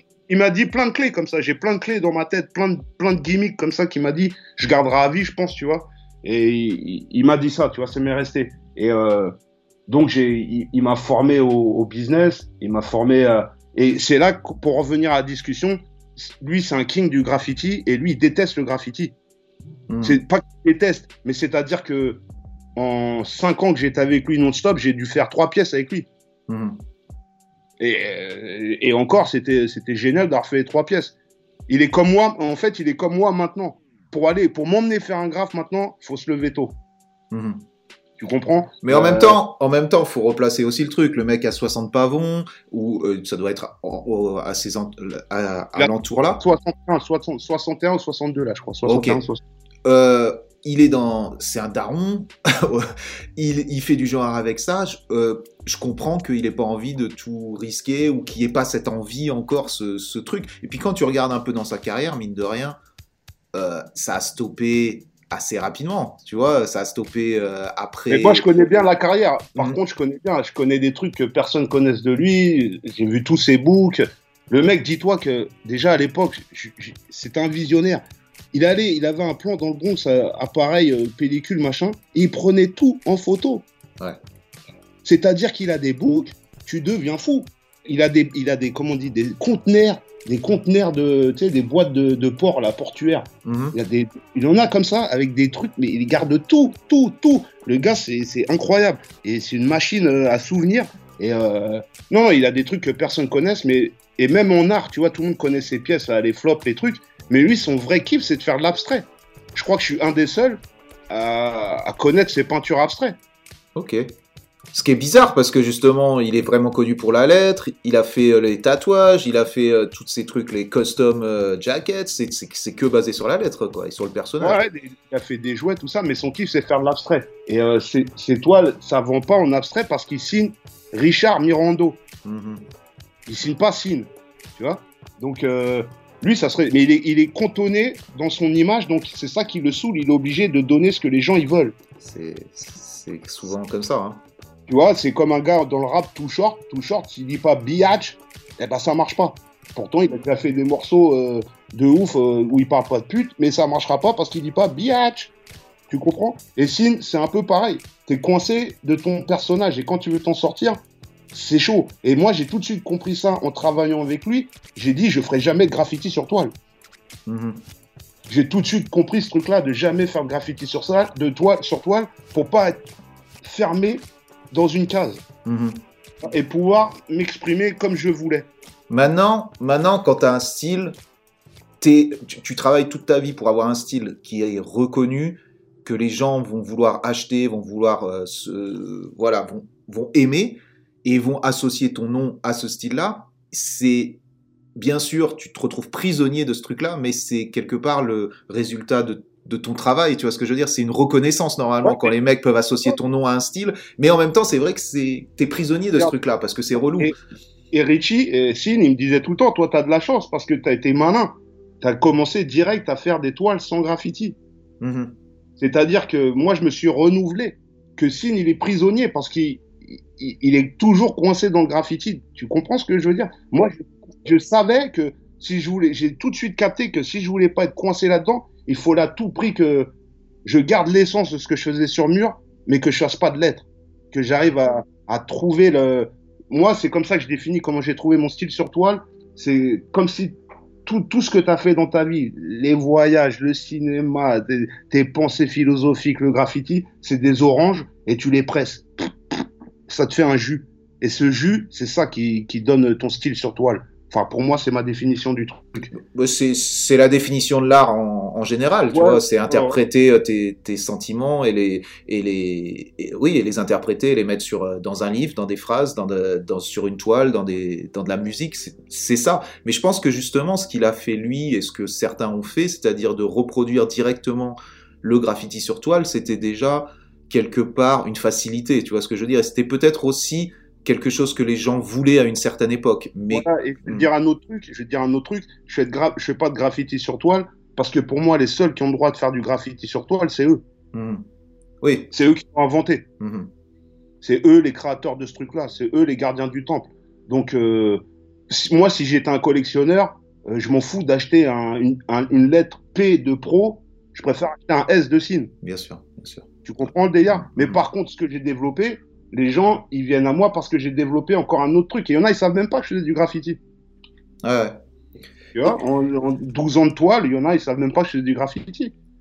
Et comment ça se passe alors, cette euh, recherche, ce temps que tu passes là-bas Alors, tu apprends énormément en termes de business, en termes de, de façon de penser, mais j'imagine que tu développes aussi ton style et que là, t'en parlais justement de ces oranges euh, pressées. Euh, Il y a des oranges qui s'a- qui s'ajoutent à tout ça, il y, a du- il y a du jus et, ça donne quoi Ah ouais. tout ça? Euh, quand j'ai commencé avec, avec Sin, euh, je, faisais des, des- je faisais des toiles à la bombe. Et un matin, Sin, il m'a attrapé et il m'a dit euh, Eh, Chico, c'est fini, euh, les bombes. C'est fini, les bombes, c'est fini. Je fais quoi? Il me fait Ah, maintenant tu vas peindre au pinceau. Je fais Non, mais je déteste le pinceau. Je déteste, je veux pas. Il me fait Si, si, sinon tu viens plus à l'atelier. Ok. C'est un peu un nazi quand même le que. Mon beau-père, hein, je l'adore, hein. extrême comme moi, je l'adore. Et, euh, et, s'il me dit ça, dans ma tête, je me dis, c'est pas pour rien, tu vois. Ouais. Je me dis, s'il me dit ça, à chaque fois qu'il m'a dit des trucs, c'est pas pour rien, je dois l'écouter. Il est, passé avant moi là-dedans. Et puis les gens ne savent pas, il sait tout faire. Il, peint, il, connaît toutes les techniques acryliques. C'est un ouf. Hein, les gens, ils savent pas. Hein, ils voient ça que juste un graffeur, mais laisse tomber. Il connaît trop de techniques. Et donc, euh, il commence à m'apprendre à peindre au pinceau.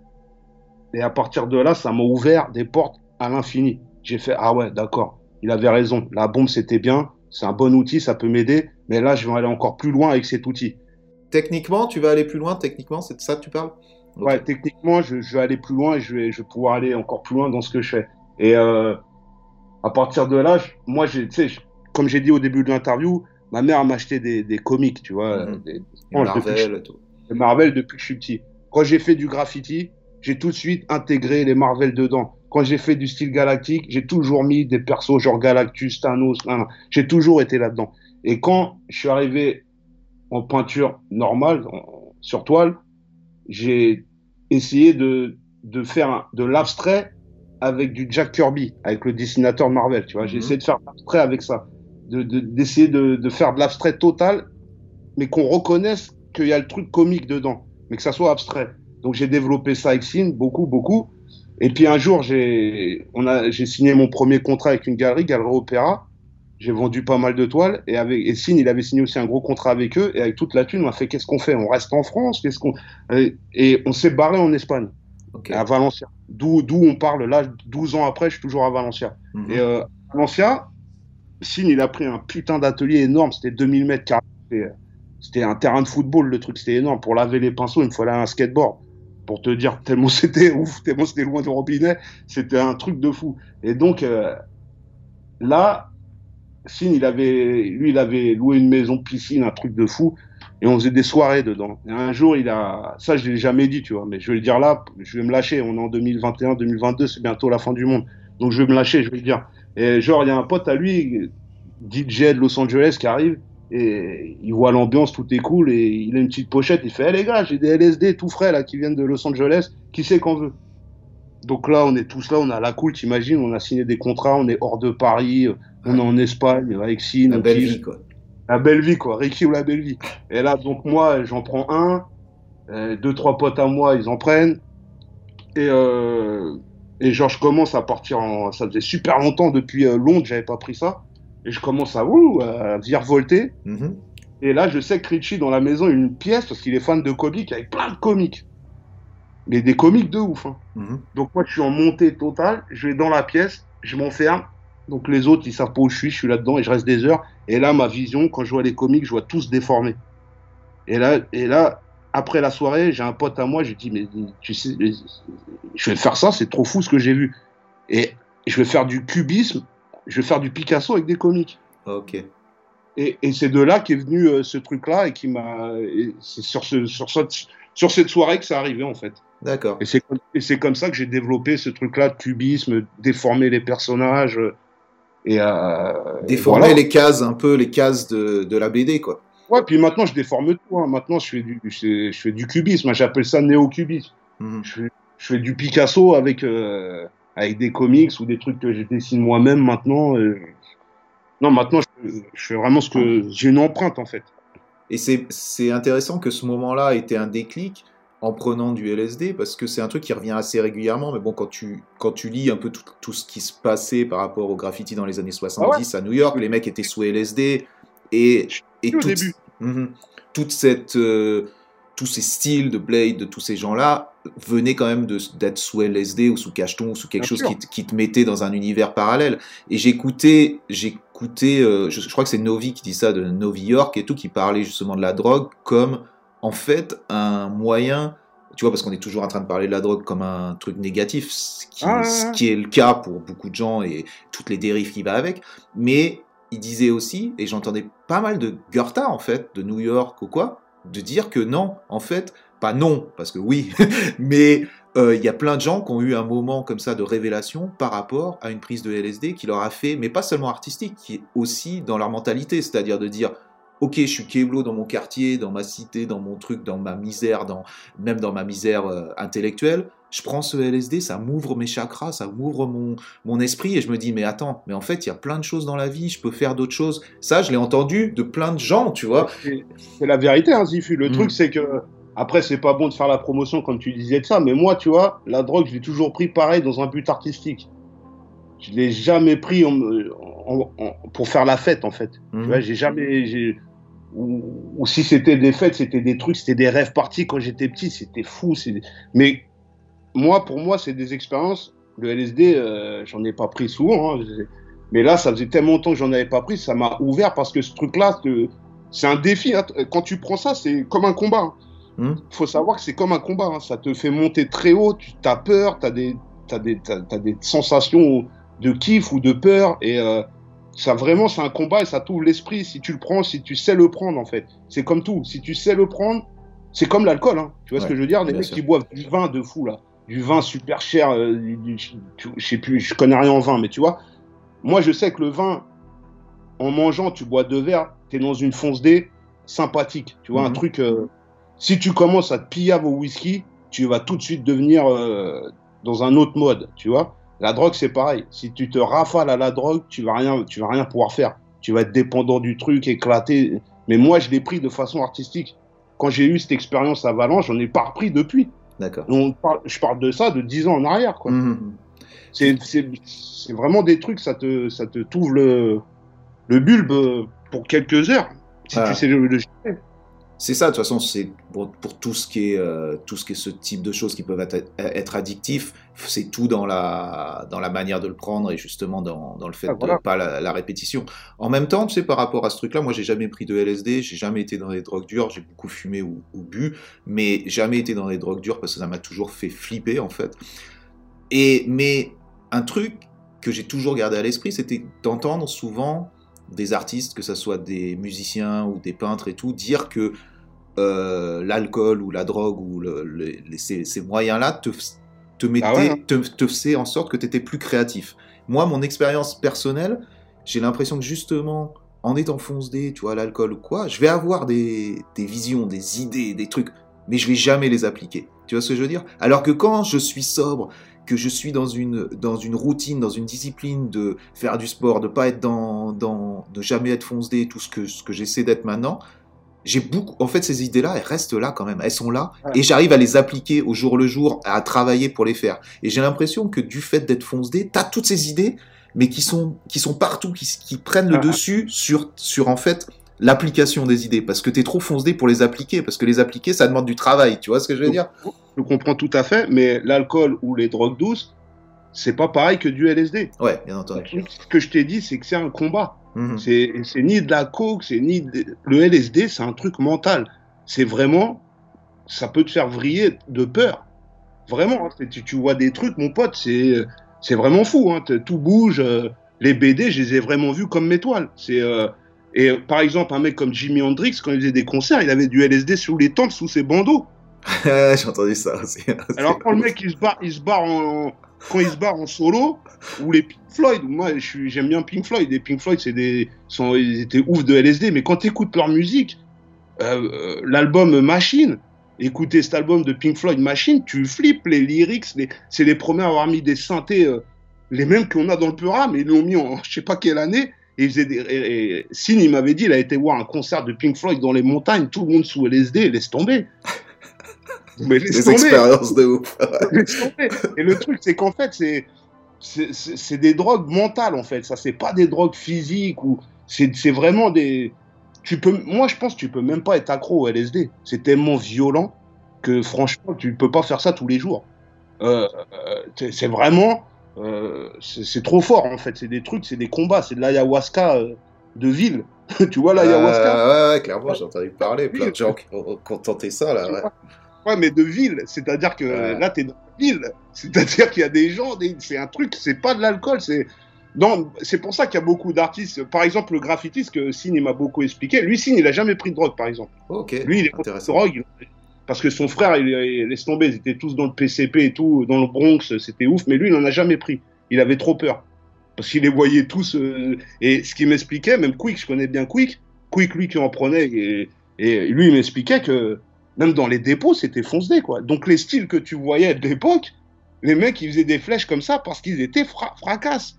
Et que la main, elle partait, ou parce que le cerveau, il était dans un autre, un autre état. Mais t'es vraiment dans un autre état. Tu vois, c'est. Imagine ça, mais imagine aussi le danger de cette situation. Parce que là, t'es en train de me dire, on, se- on se prend du LSD, mec, t'es es dans une chambre à regarder des BD. Ok, qu'est-ce qui peut t'arriver de pire? Tu fais une connerie, tu tombes dans la piscine. Mais là, mais là, t'es avec tes potes dans un podé à que New York, avec, avec l'électricité, le troisième rail, les barbelés, tu vois comment? Mais ça, je te coupe, je l'ai fait à Londres. hein. Mhm. Je l'ai fait à Londres avec les DDS. Hein. À des rêves partis sous je sais pas combien de, de pasta dans la tête. Et après, qu'est-ce qu'on fait? Ah, On va faire un pont, on va faire, un, on va faire des tunnels, euh, laisse tomber, des tubes, tout fracasse. Ah, c'est un délire. Hein. Ouais, je l'ai un- fait aussi, je l'ai fait aussi sous vraiment, vraiment fonce des trucs. C'est vrai que c'est c'est incroyable. Mais en même temps, en même temps, euh, euh, c'est- juste partie de- d'une expérience et d'un truc. Mais, mais ouais, ouais, t'as raison, t'as raison. t'as raison, en fait. ouais. Je veux pas, je veux pas passer pour le roi des drogués ou quoi. Je dis juste, moi, je dis, tu vois, je me cache pas. Ah, J'ai 45 ans. Je- maintenant, je peux, je fais comme les New Yorkais disent, faut lâcher, faut drop de mic. À un moment, Ouais. faut, faut dire, faut dire, faut dire ce qu'il est. Mais euh, moi, j'ai jamais pris ça. euh, la preuve, j'ai j'ai une société, des assistants, je me débrouille assez bien dans la vie. Donc, c'est pas le truc qui m'a, c'est pas ça qui m'a détruit, tu vois. C'est. Mhm. C'est moi, je l'ai pris, je le répète encore une fois, je l'ai pris pour l'art. Comme tout ce que je dis depuis le début, tout ce que j'ai fait, c'est pour l'art.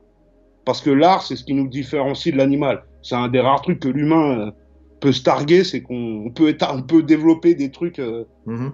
autres que ce que, enfin, tu vois, que ton imagination voit et le mettre dans le réel. Donc, euh, il y a des aides, il y a des putains d'écrivains, ils étaient sous absinthe. Il y a des putains de peintres, ils prenaient des drogues de malades. C'est, euh, c'est comme ça. C'est, Et puis c'est personnel, c'est chacun le voit comme il veut, s'il en a besoin, si t'en as envie, si tu vois ce que je veux dire, c'est pas une obligation non plus pour être pour être un mec super créatif de prendre Non, des drogues bah non, non, plus. regarde. Mm. pour, pour rattraper le truc que je parlais sur mon style, je l'ai fait, c'était en 2010, tu vois. De... Bon, là, j'en ai jamais repris depuis. euh, ça- c'est- je- je Mais ça t'a ouvert quelque chose et ça t'a ça t'a Voilà, fait et je l'ai jamais refermé, je l'ai dé- et il m'a, il m'a apporté une vie, ce truc. Cette soirée-là, elle m'a apporté une vie. C'est ça qui est fou. C'est que ce truc-là m'a, m'a, m'a sorti, euh, m'a pas, parce que je faisais déjà des trucs, mais m'a, m'a, m'a sorti euh, aux yeux du monde. Avec ce, avec ce style-là, on m'a invité à- dans un maximum d'endroits. Comme à l'époque, quand je faisais du graffiti et que j'ai sorti le style galactique, ce truc-là nous a fait voyager, nous a ramené dans plein d'endroits, nous faire connaître avec plein de gens. Bah, c'est pareil, c'est le, c'est la, c'est la même chose. hein. Et, et tout part d'une soirée, quoi, quand tu y penses. C'est ça le, Ouais, mais j'ai envie de te dire, tout part d'une soirée, mais tout part de beaucoup plus loin que ça. Quand tu déroules le fil, en fait, tu, vois, c'est un peu comme tu disais au début, qu'il n'y avait pas de, il y avait pas de, il y avait une sorte de destinée, mais c'est toi qui choisis la, la pilule. Tu vois ce que je veux dire? Mais déroule un fil. Mais peut-être que si j'avais pas fait ces soirées, j'en serais autre part aujourd'hui, tu vois. c'est vrai, c'est vrai. Cette soirée-là, pour moi, elle était euh, bénéfique. Et j'ai un pote, attends, j'ai encore un autre truc marrant à cette soirée. J'ai un pote belge qui était là. Et genre, euh, le, le mec de Los Angeles, il dit, tu veux en prendre? Il lui a dit, je me rappellerai toute ma vie, il y avait une, tu vois, Signe, il avait une piscine. Et le mec, il lui dit, ah non, non, non, moi, si je prends ça, je vais aller au fond de la piscine et je vais vous dire, c'est bon, j'arrive à respirer sous l'eau. J'ai fait, non, c'est bon, toi, t'en prends pas. Ouais, justement. ouais. Pour ceux qui connaissent le film Bernie, on aurait dit le rêve que Bernie il dit au dealer. Et l'autre, il lui dit non, non, toi c'est bon, je te vends rien. C'est pareil.